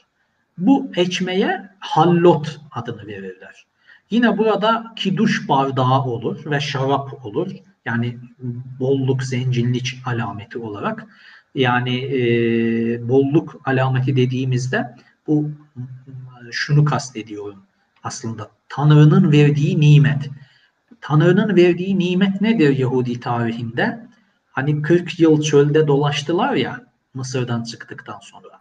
Tanrı onlara man gönderdi. Kur'an-ı Kerim'de de geçiyor. O, o nimetin aslında anısınadır bu Şabat sofrasında konulan hani hallot, kiduş bardağı ve şarabın konulması. Ee, yani e, bu sayının iki olması da neden tek ekmek değil de iki ekmek olması da Şabat'ta çalışma yasaktır. Ateş yakmak yasaktır. Bu, bu tarz işi yapmaklar yasaktır. Cuma günü o manlı toplarken iki günlük topluyorlardı çölde. Tanrı onlara o manlı gönderdiğinde. İki günlük toplanmanın anısına o hatırayı canlı tutmak için iki tane hallot koyarlar. E, beyaz şabat mumları vardır. Sofrada beyaz e, mumlar e, olur. Ve bu mumların evin hanımı tarafından yakılması gerekir. Çok ilginç bir nokta. Yahudilikte kadın ibadetle yükümlü tutulmamıştır. Yani kadını ibadetle e, yükümlü husus olma hususunda ikinci planda olduğunu görüyoruz. Yani yükümlü tutulmamıştır demek biraz iddialı ifade olur. İkinci planda tutulduğunu görüyoruz kadınların ibadet hususunda Yahudiliğinde, Yahudilikte. Fakat e, ilginç bir şey kadınların bizzat emridir kadınlar üzerine bu şabat mumlarını yakmak. Bu da aslında şöyle e, yani ataerkil bir toplum var. Bu ataerkil toplumda kadınların e, evin reisine hizmet etmesi. Evin reisine hizmet etmesi aslında kadınlar için ibadet olarak sayılmıştır. Yani biz bunu bu şekilde değerlendirebiliriz. Ve e, Şabat zamanı e, mesela e, insanların hani asansöre binmesi bile yasaktır. Çok ilginç bir şey. Çünkü elektrik kullanmak anlamına geliyor. Ateş yakmak yasak olunca elektriği kullanmayı da yasak kabul ediyorlar. Ee, ve bu nedenle Şabat asansörü diye bir e, darı mesel var. Yani büyük rezidansta yaşıyor insan. Yani 30. kattan aşağıya inmesi için nasıl yapacak? Bir de dindarsa o zaman böyle bir çözüm getirmişler. Şabat asansörü. Şabat gününde asansör her katta duruyor. İnsan giriyor içeri hiçbir şeye dokunmadan iniyor. Her katta böyle ya yukarı ya aşağı inecekse artık yani maksuduna hani varmış oluyor. Hiçbir ateş kullanmadan böyle bir hile-i şer'iyeyi de üretmişlerdir. Ee, Şabat'la ilgili e, bunlar yani beyaz mumları söyledik. Kadınlar tarafından e, yakılmasını söyledik. Hatta bu mumların yakılması çok önemlidir. E, mesela insanın maddi durumu olmasa bile birisinden bir yerden para bulmalı ama o mumları yakmalıdır. Böyle bir anlayış söz konusu Şabat'la ilgili. Bir nevi o ahdin sürdürülmesi. Ee, Şabat'ın hani dini referansı da e, kutsal metinlerde onu söylemeyi unuttum. E, Tanrı evreni yaratırken altı günde bütün her şeyi yaratıyor. Yedinci gün istirahata çekiliyor. Yedinci gün Tanrı'nın iş yapmaması, istirahat etmesi anısına Yahudilerin de bu emirle mükellef tutulduğunu görüyoruz. Yani kutsal metinlerde e, Musa ile ahdin sembolü olan Şabat'ın referansı bu şekildedir. E, diğer özel günlere gelince e, söylediniz dini bayramlar ve milli bayramlar söz konusu. E, ben e, bu dini milli bayramlar e, bağlamında şöyle söyleyelim. Rosh Purim ve Hanuka bunlar milli bayramlardır. Fakat Yahudilikte din ve etnisite iç içe geçtiği için ve bu milli bayramlarda da dualar okunduğu için ve Tanrı'nın aslında bir yardımı motifi hakim olduğu için bunlar da bir nevi artık sonradan dinileşmişlerdir diyebiliriz. Fakat böyle bir tasnif oluştuğu için biz bunları dini bayramlar, milli bayramlar olarak algılıyoruz. E, milli bayramlar Rosh Hashanah, yılbaşı bayramı, Purim bayramı ve Hanuka bayramı olarak geçer. Dini bayramlar da Yom Kippur ve Şloşa Regalim dedikleri o hac bayramları olan Pesah, Sukot ve Shavuot bayramlarıdır. Şimdi kısaca onlardan bahsedersek Rosh Hashanah yılbaşıdır. Genelde bizim Eylül ayına tekabül eder. Yahudilikte Tişri ayıdır bu. Tişri ayının birinci ve ikinci günü yapılan bir e, bayram bu. E, Babil sürgünün zamanında böyle bir takvim değişikliğine gidilmiştir. O zamana kadar Yahudilikte yılbaşı Pesah ile başlıyordu. Yani Mısır'dan çıkış anısına kutlanan Fısıh bayramıyla başlıyordu. Fakat Bu sürgün zamanında artık takvim değişti ve Rosh Hashanah yılbaşı oluştu. E, takvimin böyle bir değişikliği e, o dönemde yaşanan e, yine söyledik ya bazı dini akımlar falan hani soferin falan ortaya çıktı. Dinde değişiklikler ortaya çıktı. Mesih düşüncesi tarzı. Bu anlamda e, yaşanan hani değişikliklerden biri de takvimdir. E, tövbe ve pişmanlık aslında bu e, Rosh Hashanah'da yıl geçmiş yılda işlenmiş bütün günahlardan tövbe ve pişmanlık e, bayramı olarak kutlanır ve şofar çalınması gerekir. Bu hatta şofar günü olarak da bilinir.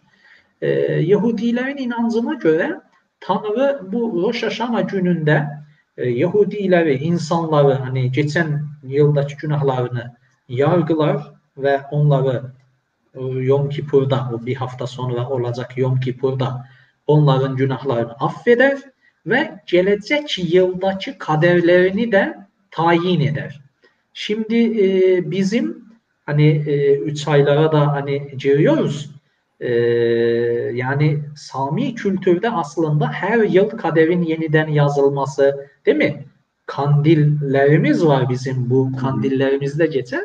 Bu bağlamda bir ortak kültür e, buna işaret etmek istedim. Rosh Hashanah ile ilgili Hazreti Adem'in bugün yaratıldığını, Hazreti İbrahim'in, Hazreti İshak'ın ve Hazreti Yakub'un e, bugün doğduğunu, e, çünkü bunlar Yahudiliği oluşturan atalardır.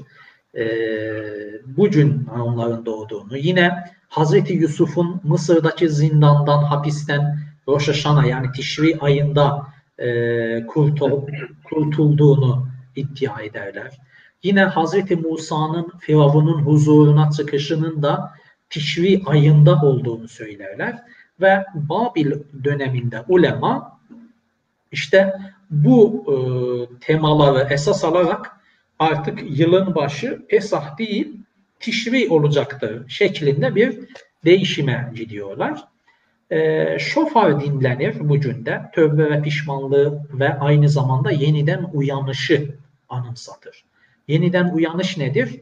Mesih gelecek ve insanları, Yahudileri yani yeniden e, Davut ve Süleyman döneminde olan o eski şaşalı günlerine kavuşturacaktır şeklinde e, bir anlayış söz konusu. O yüzden şofar çalınır, uyanacağız şeklinde. E, fakat Şabat'a denk gelirse onu da söyleyelim. Rosh Hashanah bayramı Şabat gününe denk gelirse şofar çalınmaz. Bunu hani söylemek lazım. E, Rosh Hashanah sofrası özel hazırlanır. Burada et yemeklerinin bal, elma ve balığın bulunması esastır. Et yemekleri bolluğun sembolizi, bolluğun e, sembolü olarak sofrada bulunur. E, gelecek yılla ilgili olduğu için bu e, bal ve elma birlikte hani elmayı bala bandırıp bu şekilde yerler. Bu da gelecek yılın bal gibi tatlı geçmesi anısınadır. Bunu sembolize eder. Yine e, balığın bulunması gerekir. Balık da e, evin reisinin, ailenin e, başında bulunması, ömrünün uzun ömürlü olması şeklinde bir e, temenniyi sembolize eder. Diğer bayram e, Sukot bayramı, e, e, pardon dini bayramlara henüz geçmedik. E, Purim bayramı. Purim bayramı e, İsrailoğullarının Babil'de esaretteyken, sürgündeyken e, Kral Ahasveroş'un veziri olan kötü kalpli e, Haman'ın e, suikastından kurtulmaları anısınadır. Bu kurtuluş e, Yahudilerin o dönemde e, lideri olan Mordechai'ın e, amcasının kızı olan Ester gizli bir Yahudidir Ester yani kendisinin Yahudi olduğunu söylemiyor ve Ester padişahın eşidir. Yani Pers hükümdarı Ahasveroş'un eşidir. Ve e, Mordechai e, Haman'ın bu planından haberdar olunca e, durumu Ester'e bildiriyor ve padişaha e, durumu arz edip e, bu emri geri götürmesini veya bu durumunun e, bu suikastten onları kurtarmasını istiyor. E, Ester kitabı var Yahudi kutsal metinlerinde. Bu orada detaylı bir şekilde anlatılıyor. E, ve Ester de bu denileni yapıyor ve netice itibariyle İsrailoğulları bu suikastten kurtuluyorlar. Ama buna mukabil o kötü kalpli vezir Haman kendisi ve avaneleri, yardımcıları e, bu suikaste o kurduğu dar ağacına kendileri asılmış oluyorlar. Burada bir tema var. Gizli Yahudi Ester teması. E, Ester kendisinin Yahudi olduğunu gizlemeseydi belki padişah onunla evlenmeyecekti veya belki padişah onun bu e, nasihatini dinlemeyecekti. Yani kendi soyunu kurtarmak için bunu yapıyorsun şeklinde bir tutum da takınabilirdi. Bu yüzden Ester'in gizli Yahudi olması burada çok önemli ve bu bayram da hmm, böyle kendi kimliğini değiştirme bayramıdır. Yani e, bu maskeli balo falan olur ya aslında bu o bayramdır. Yani kendi kimliğini sembolik olarak ortaya koymama ve bu kimliğini saklayarak Ester'in bir zamanlar yaptığı o kimliğini saklayıp İsrailoğullarını kurtarmasına atıfta bulunma ve e, çok e, ciddi e, eğlenceler e, ve ziyafetler düzenlenir bu bayram için. E, tabii kurtuluş olunca söz konusu böyle bir e, sevinç gösterileri falan düzenlenir. Bir diğer milli bayram da Hanuka bayramı. Hanuka bayramı Makkabilerin e, Selefkiler üzerine zaferini anımsatan bir bayramdır. E, aslında sembolik olarak ışığın karanlık üzerine zaferi olarak görürler. Çünkü e, buradaki ışık Yahudilik e, karanlıkta pagan Selefki, putperest Selefki inanışı. Şimdi Yahudi tarihinden biliyoruz. Bunu e, muhtemelen anlattık da ben şu an hatırlamıyorum. E, Selefkiler milattan önce 2. yüzyılda yani 190'lardan itibaren bölgenin hakimi oldular Yahuda'nın ve Helen kültürünün e, yaygınlaştırılması için uğraştılar. Bu bağlamda bölgede putperestlik de ciddi bir şekilde yaygınlaştırılmaya çalışıldı. Ve buna tepki olarak İsrailoğulları e, isyan ettiler, ayaklandılar. E, bu ayaklanma Makkabiler ayaklanması olarak bilinir. Ayaklanmanın ardından e, zafer çaldılar ve e, bağımsız bir Yahudi devleti kurdular.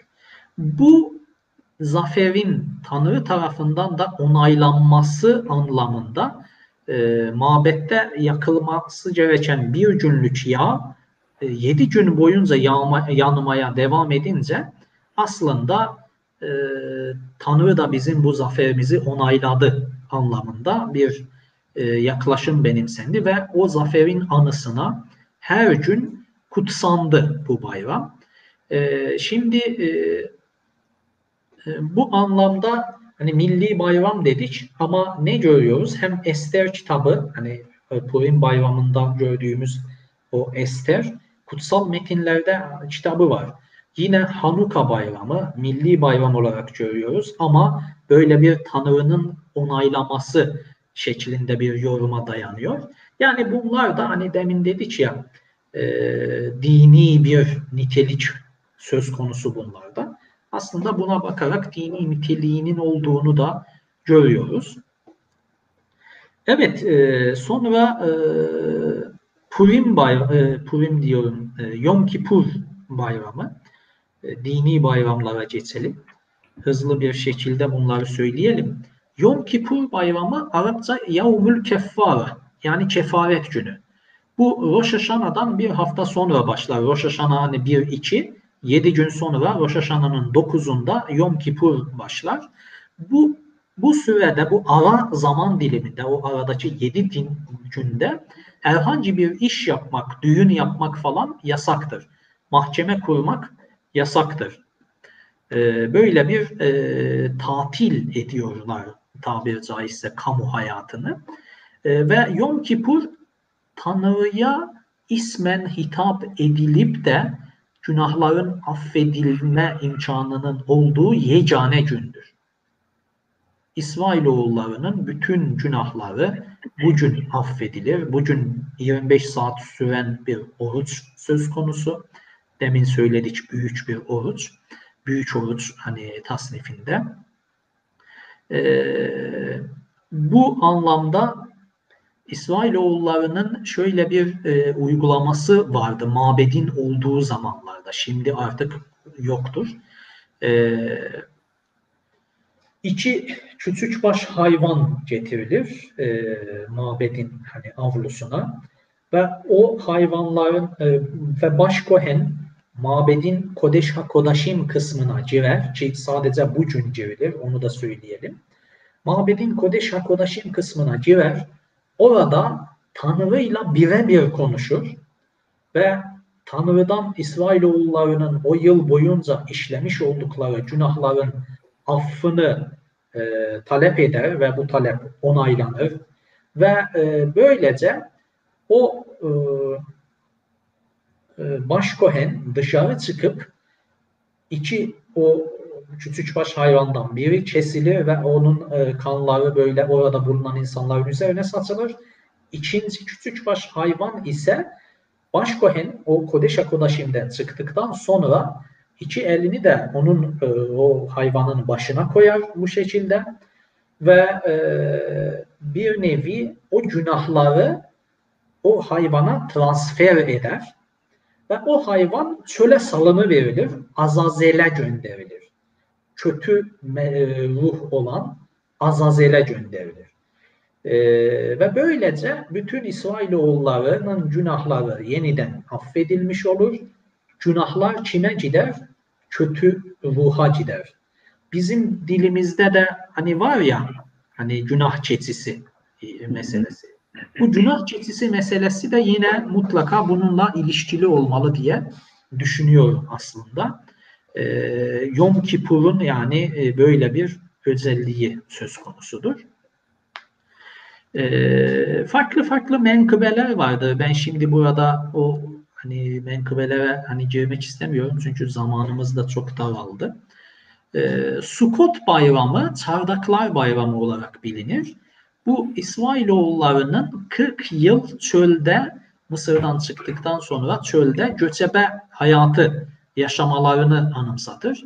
Şimdi e, Scott'tan önce hani madem Mısır'dan çıkış anısına yapılır dedik. Önce Pesah'tan başlayalım sonra Sukkot'a gelelim.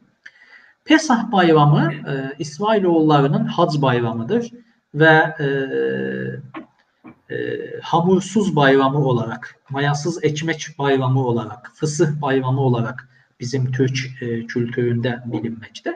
İsrailoğullarının Hazreti Musa liderliğinde Mısır'dan çıkmaları anısına kutlanılır. Ee, bu çıkış sırasında o kadar aceleci davranmışlardı ki hatta hamurun mayalanıp sonra pişirilmesine yetecek kadar zaman yoktu.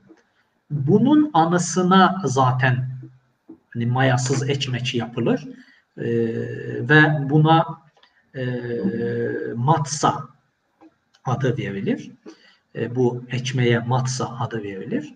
Hatta o gün evde herhangi bir mayalanacak türden herhangi bir tahılın, ekmek kırıntısının bile bulunmaması gerekir. Yani evde bir hatta arayış yaparlar, arama yaparlar. Bedikat hamet derler buna.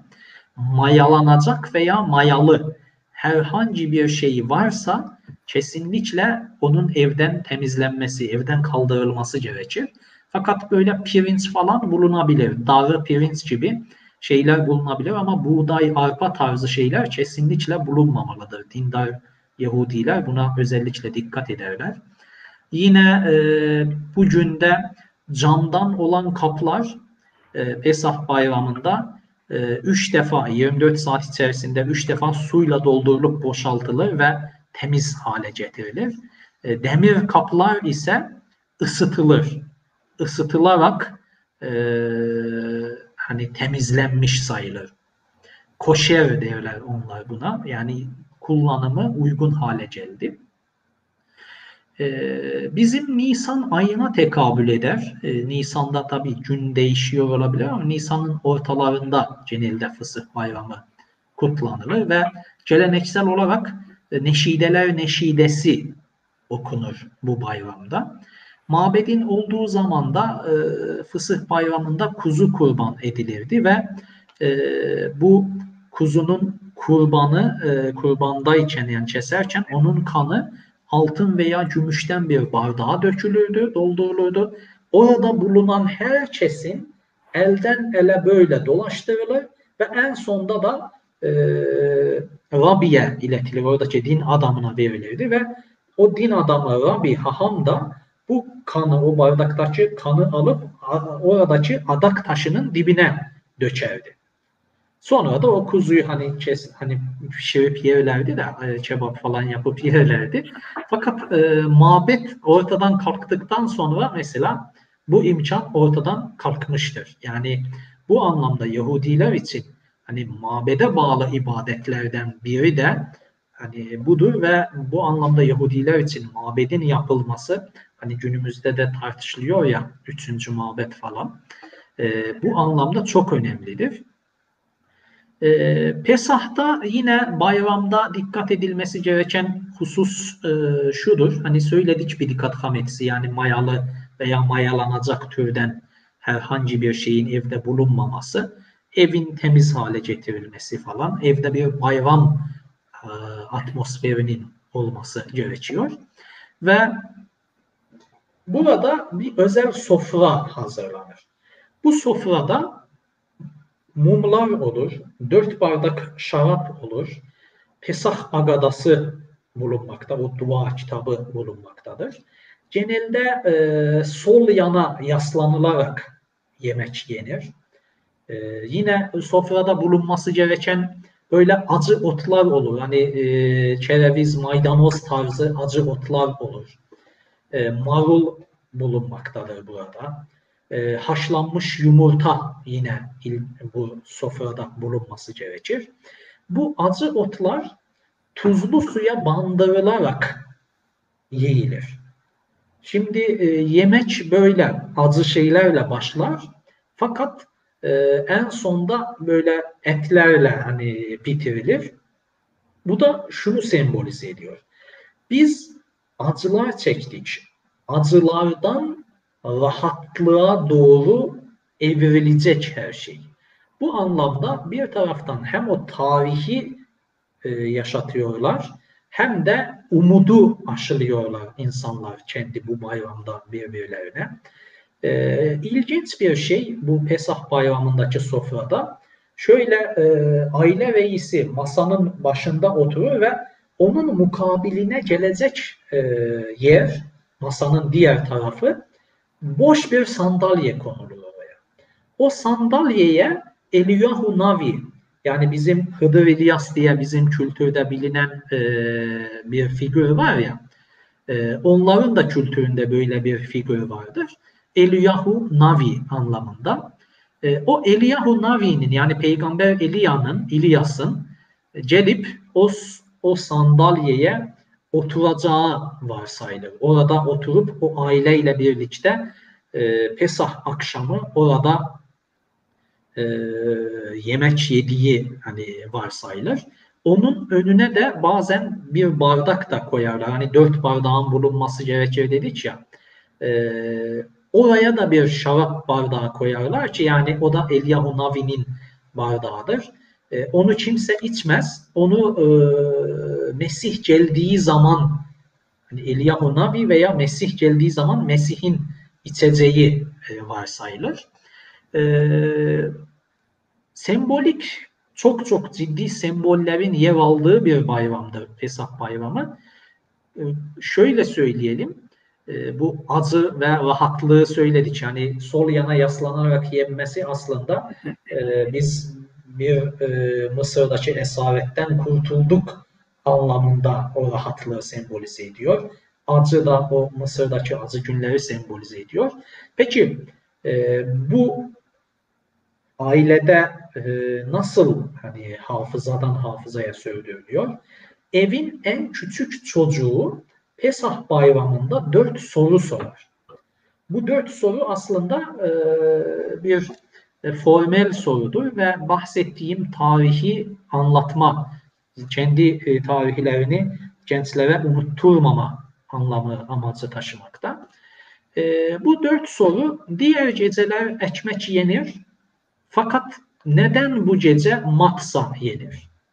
Bu sorunun cevabında ailenin büyüğü işte biz Mısır'dan çıkar, çıkarken o kadar alelacele çıktık ki ekmeği mayalamaya bir zamanımız yoktu. Ve böylece bu güzel bir hikaye şeklinde Mısır'dan çıkış ve Mısır'daki esaret dönemi anlatılır. Ee, diğer soru ne diğer zamanlarda e, güzel yemekler, tatlı hani diyelim otlar, yeşillikler yenebildiği halde neden bu gece sadece e, hani acı otlar yeriz?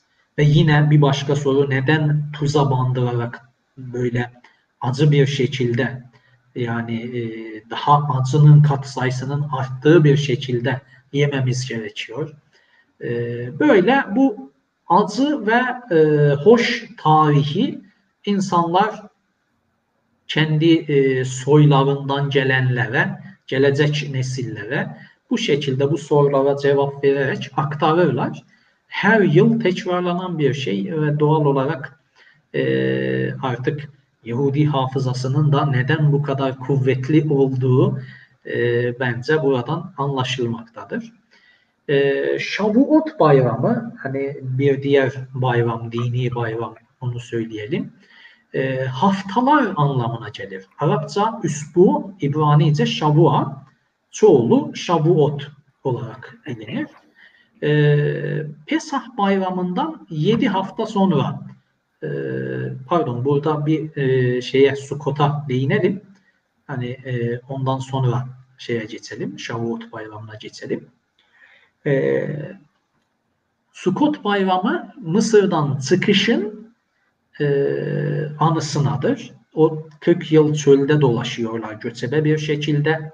Barakalarda yaşıyorlar ve e, evleri olmuyor ve bundan dolayı dindar Yahudilerin de sukot yapmaları, çardak yapmaları ve bu bayram süresi zamanında e, o sukada, o çardakta yaşaması gerekir.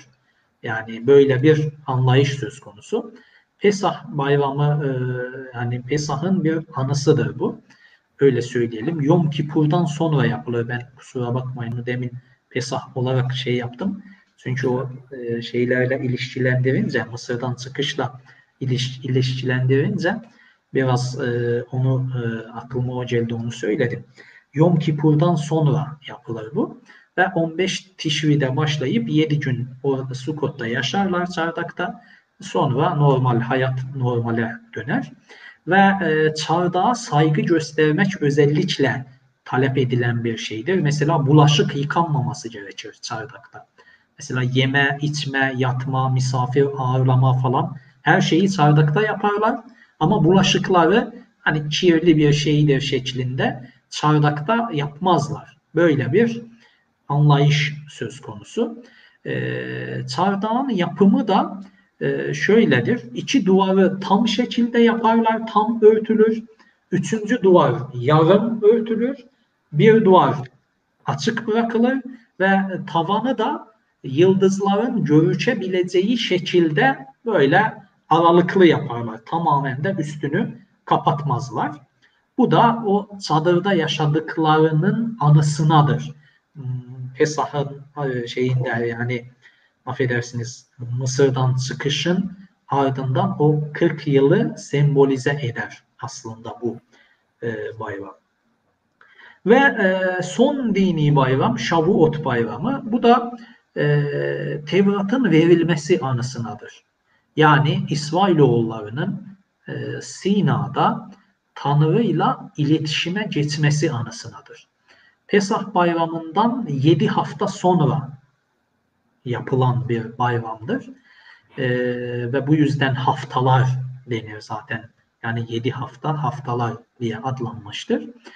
Ee, bu bayram Tanrı onlara vahyetmiştir. Onlara bir nevi e, vaat edilmiş o topraklara gidişlerinin yolunu açmıştır. Bir de zamanlama açısından baktığımızda eski dönemlerde hasat zamanına denk geliyor. Zaten Nisan'dan iki ay sonra olduğu için hasat zamanına denk geliyor.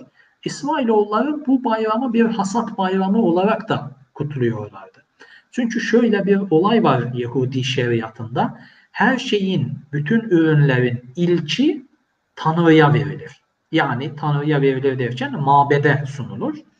E, bu Şavuot bayramı da bu şekilde insanların ürünlerini toplayıp e, şeye götürdükleri, mabede götürdükleri bir zaman dilimidir. Böyle e, bolluğun çok hani insanlar tabii her taraftan işte herkes ürününü getirince bolluğun sembolize edildiği bir bayramdır. E, bu şekilde e, kısaca hani Şavuot bayramını da söyleyebiliriz. Peki günümüzde bu hani mabet dedik ya e, mabet yok. Peki bu Şavuot bayramında nasıl yapıyorlar? E, hani bizde herkesin zekat hesaplama günü falan olur ya. E, bu bir sabitlenir diyelim bir bayrama.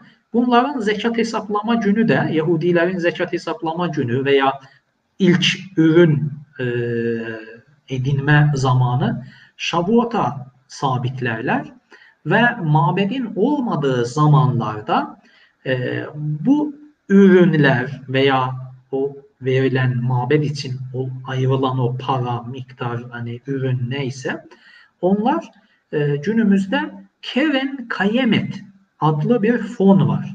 Çoğunlukla yani herkes bu fona iletir değil. Keren Kayemet adlı fona iletirler bu e, ürünlerin karşılığını nakit olarak ve bu Keren Kayemet Filistin topraklarından hani Filistin'de toprak alma fonudur. Yani e, biliyorsunuz 1880'lerden itibaren Aliya göçleri başlıyor. İsrail hani Yahudiler Filistin topraklarına geliyorlar. E, duruma göre işgalle, duruma göre parasını vererek e, bu toprakları ele geçirmeye çalışıyorlar. İşte Keren Kayemet'te e, o fonu e, ifade eder. Onu söylemek istedim. Şavuot bayramıyla böyle bir bağ kurulur. E, bir de Matem bayramı vardır. Onu da söyleyelim. E, onunla da bitirelim. Özel gün hep böyle iyi günlerden, bayramlardan bahsettik. Fakat Yahudi tarihi aslında aynı zamanda bir acıların tarihidir de. E, ve bu acıların çoğu ilginç bir şekilde bu belki de Yahudi din ulemasının e, bir sabitleme günüdür de aynı zamanda yorumlayarak böyle yapmışlardır. Bütün acı günlerin gerçekleştiği tarih Tişa ve Av yani Av ayının 9'u. Yahudi tarihinin en acı günüdür ve bu yüzden de bu günde büyük oruç tutulur. Özellikle dindar Yahudiler matem sembolü olarak böyle katı haşlanmış yumurta yerler. Ayaklarına kül serperler. Yani ilginç uygulama mevcut. E, Tişa Beyav'da şarap içilmez, et yenmez. Çünkü bunlar insanı biraz rahata ve e, zevke e, yani götüren şeylerdir. Ama bugün matem günü olduğu için şarap ve et e, alınması yasaktır. Yeremya'nın mersiyeleri okunur e, bu günde özellikle ve bu mersiyeler aslında o mabedin yıkılmasını e, anlatan mersiyelerdir. E, peki hangi olaylar cereyan etmiştir? Hani hep söyledik acı olaylar bugün de e, cereyan etmiştir diye inanıyorlar. E, İsrailoğullarının çölde 40 yıl başıboş dolanmaya Tanrı tarafından mahkum edilmeleri bu günde gerçekleşmiştir diye inanırlar.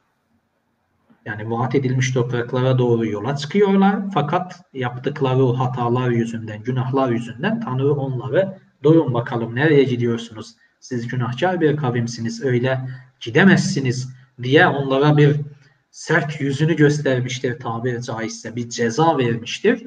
Toplu bir ceza vermiştir ve 40 yıl Yahudiler o çölde dolaşmışlardır. Tanrı'nın o kararının e, Tişa Av'da verdiğine inanırlar. Yine birinci mabedin Buhtun Nasır tarafından Tişa Av günü yıkıldığına inanırlar. İkinci mabedin yine milattan sonra 70'te Romalılar tarafından yıkılmasının da Tişa Av'da gerçekleştiğine inanırlar.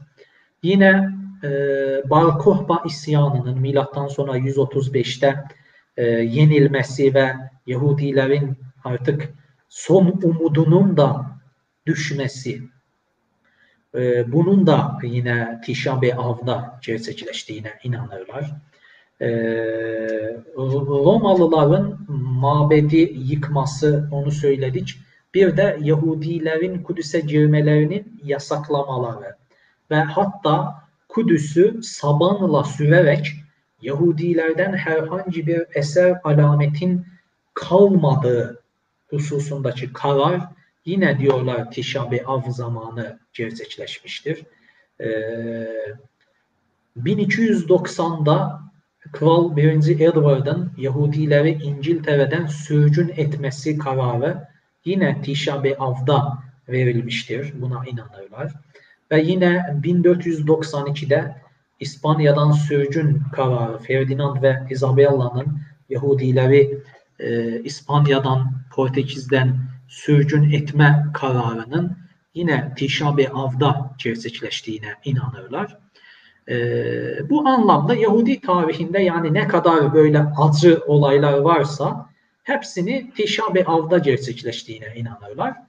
Ve e, Tişabe Av'ın ertesi günü e, pardon Tişabe Av'ın e, öncesi akşamı sinagoga gidilir Sinagogdan dönüşte kişi eve geldiğinde aileler, aileye selam vermez. Yani size selam olsun, barış ve esenlik içerisinde olun. E, hani barış? Barış yok ki yani en azı gün esenlikten bahsedilemez. Bu anlamda e, sinagogdan geri dönerken e, o matem akşamında e, selam verilmez. Yine e, ertesi sabah e, sinagoga gittiğinde bu e, matemin gününde sabah vakti sinagoga gittiklerinde de tefilin ve talit kullanmazlar.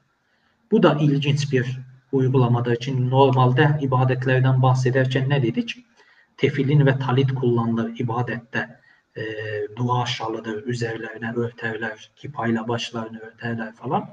Böyle bir uygulama. O da mateme yönelik e, tabiri caizse bir içsel itiraz olarak e, yorumlanabilir.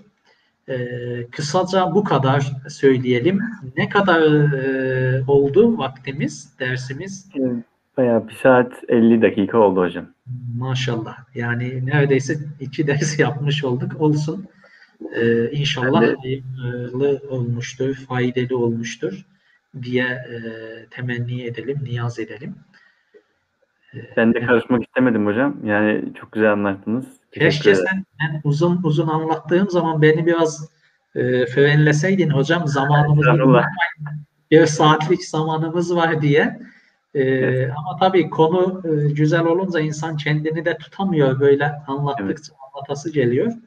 Hayır olsun yani e, takdir ve tevafuk öyleymiş. Olan da hayır evet. vardır. E, teşekkür ediyorum. Ben söyleyeceğim bu soruya cevap da bu kadar oldu. Şimdi e, programımızın e, soru kısmına geçeceğiz. E, izleyicilerimizden gelen soruları size yönelteceğim. E, Enis İvgin adlı e, izleyicimiz, e, hocam e, Yahudilerin beklediği 3. Muhabbet dönemi hakkında e, bilgi verir misiniz? diyor. Evet, e, Üçüncü Dünya Savaşı'ndan aslında konuş deseydi daha güzel olurdu. Ee, çok ehemmiyetli bir konu. Çok güzel bir soru. Üçüncü muhabbet dönemi demek aslında e, şudur mesele. Mesihi çağ diyelim biz buna. Mesihi çağ demek e, Mesih'in geleceği, Tanrı tarafından gönderileceği ve İsrailoğullarını eskiden bölgede Hazreti Davut ve Hazreti Süleyman zamanında olduğu gibi o eski egemenliklerini yeniden kuracağı, inşa edeceği bir e, zaman dilimi olarak kısaca bu şekilde e, söyleyebiliriz. Ve bu yüzden Yahudiler ciddi bir şekilde buna vurgu yapmaktadırlar. Yani Mesih gelsin, Mesih gelsin ve e, mabedi yapalım. Fakat mabedin yapılması da o kadar e, kolay değil. Yani çünkü mabedin yapılması için Harem-i Şerif'in bölgesine tecavüz etmeleri gerekiyor. Yani Mescid-i Aksa, Kubbetüs Sahra'nın yani orada Müslümanların kıblesi olan e, o mekana e, girmeleri gerekiyor ki bu da ciddi bir siyasi askeri skandal olacağından dolayı buna cesaret edemiyorlar. Bir gönüllerinde temenni olarak e, sürdürüyorlar bu 70 yıldır. Öyle söyleyelim. Teşekkür ederim hocam. 70 ee, yıl dediğim de hani İsrail Devleti 1948'de kuruldu ya o anlamda 70'e ağzımız alıştı. Aslında 73 yıl oluyor. Tamam hocam teşekkür ederim. Ee, Enis İlgin adlı izleyicimiz bir soru daha sormuş.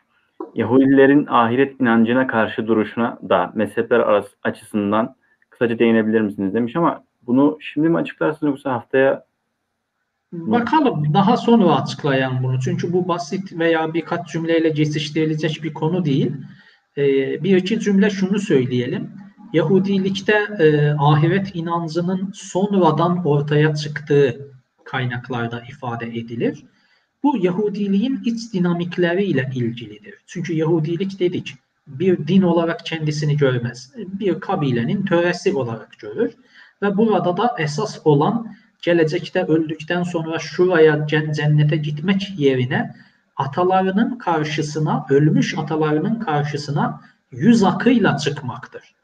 Bu nedenle ta ilk dönemden itibaren Yahudilikte ölüm sonrası anlayış var. Olam haba anlayışı var. Şoel anlayışı var. Öldükten sonra bu şoele gidilir, şeole gidilir ve orada atalarının ruhlarına kavuşulur. Peki atalarının ruhlarına kavuşunca ne olur? Sen bizim töremize uygun şekilde yaşadın mı, yaşamadın mı? Bizim yanımıza gelmeye hakkın var mı, yok mu şeklinde bir sorgulama, e, bir muhasebe diyelim. Ahiretle ilgili bunu söyleyelim. Yani Yahudilikte ta erken dönemden itibaren böyle bir kaygı söz konusu olmuş. Ama İslam'da olduğu gibi sistematik bir ahiret anlayışı sonradan biz Müslümanlarla tanıştıktan sonra İbn Meymun hani o söyledik e, hani haşırla, kıyametle ilgili hesap, ceza, mükafat bunlarla ilgili iman esaslarını almışlardır. Teşekkür ederim hocam. E, Fırat Gelmez adlı izleyicimiz. E, hocam bu Mesih Hazreti Muhammed değil miydi? Sonuçta bekledikleri bir elçi var demiş. Şimdi ben bir Müslüman olarak elbette buna evet derim. Evet. Ama Yahudilerin beklediği Mesih belli şartları taşımakta. Şimdi her ortaya çıkan da ben Mesih'im diye ortaya çıkmıştır. Yahudi tarihinde böyle Mesihler olmuş. Ama Mesih'in şartlarını taşımadıkları için biz onları günümüzde literatürde sahte Mesihler olarak niteliyoruz. O Mesihlerin hani şartı da nedir? Demin söyledik.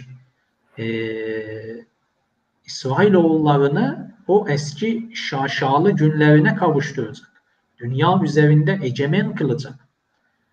Ama e, mesela Hazreti İsa geldiğinde hani kronolojik olarak Hazreti Muhammed'den Peygamber Efendimiz'den önce değil mi? Hazreti İsa geliyor.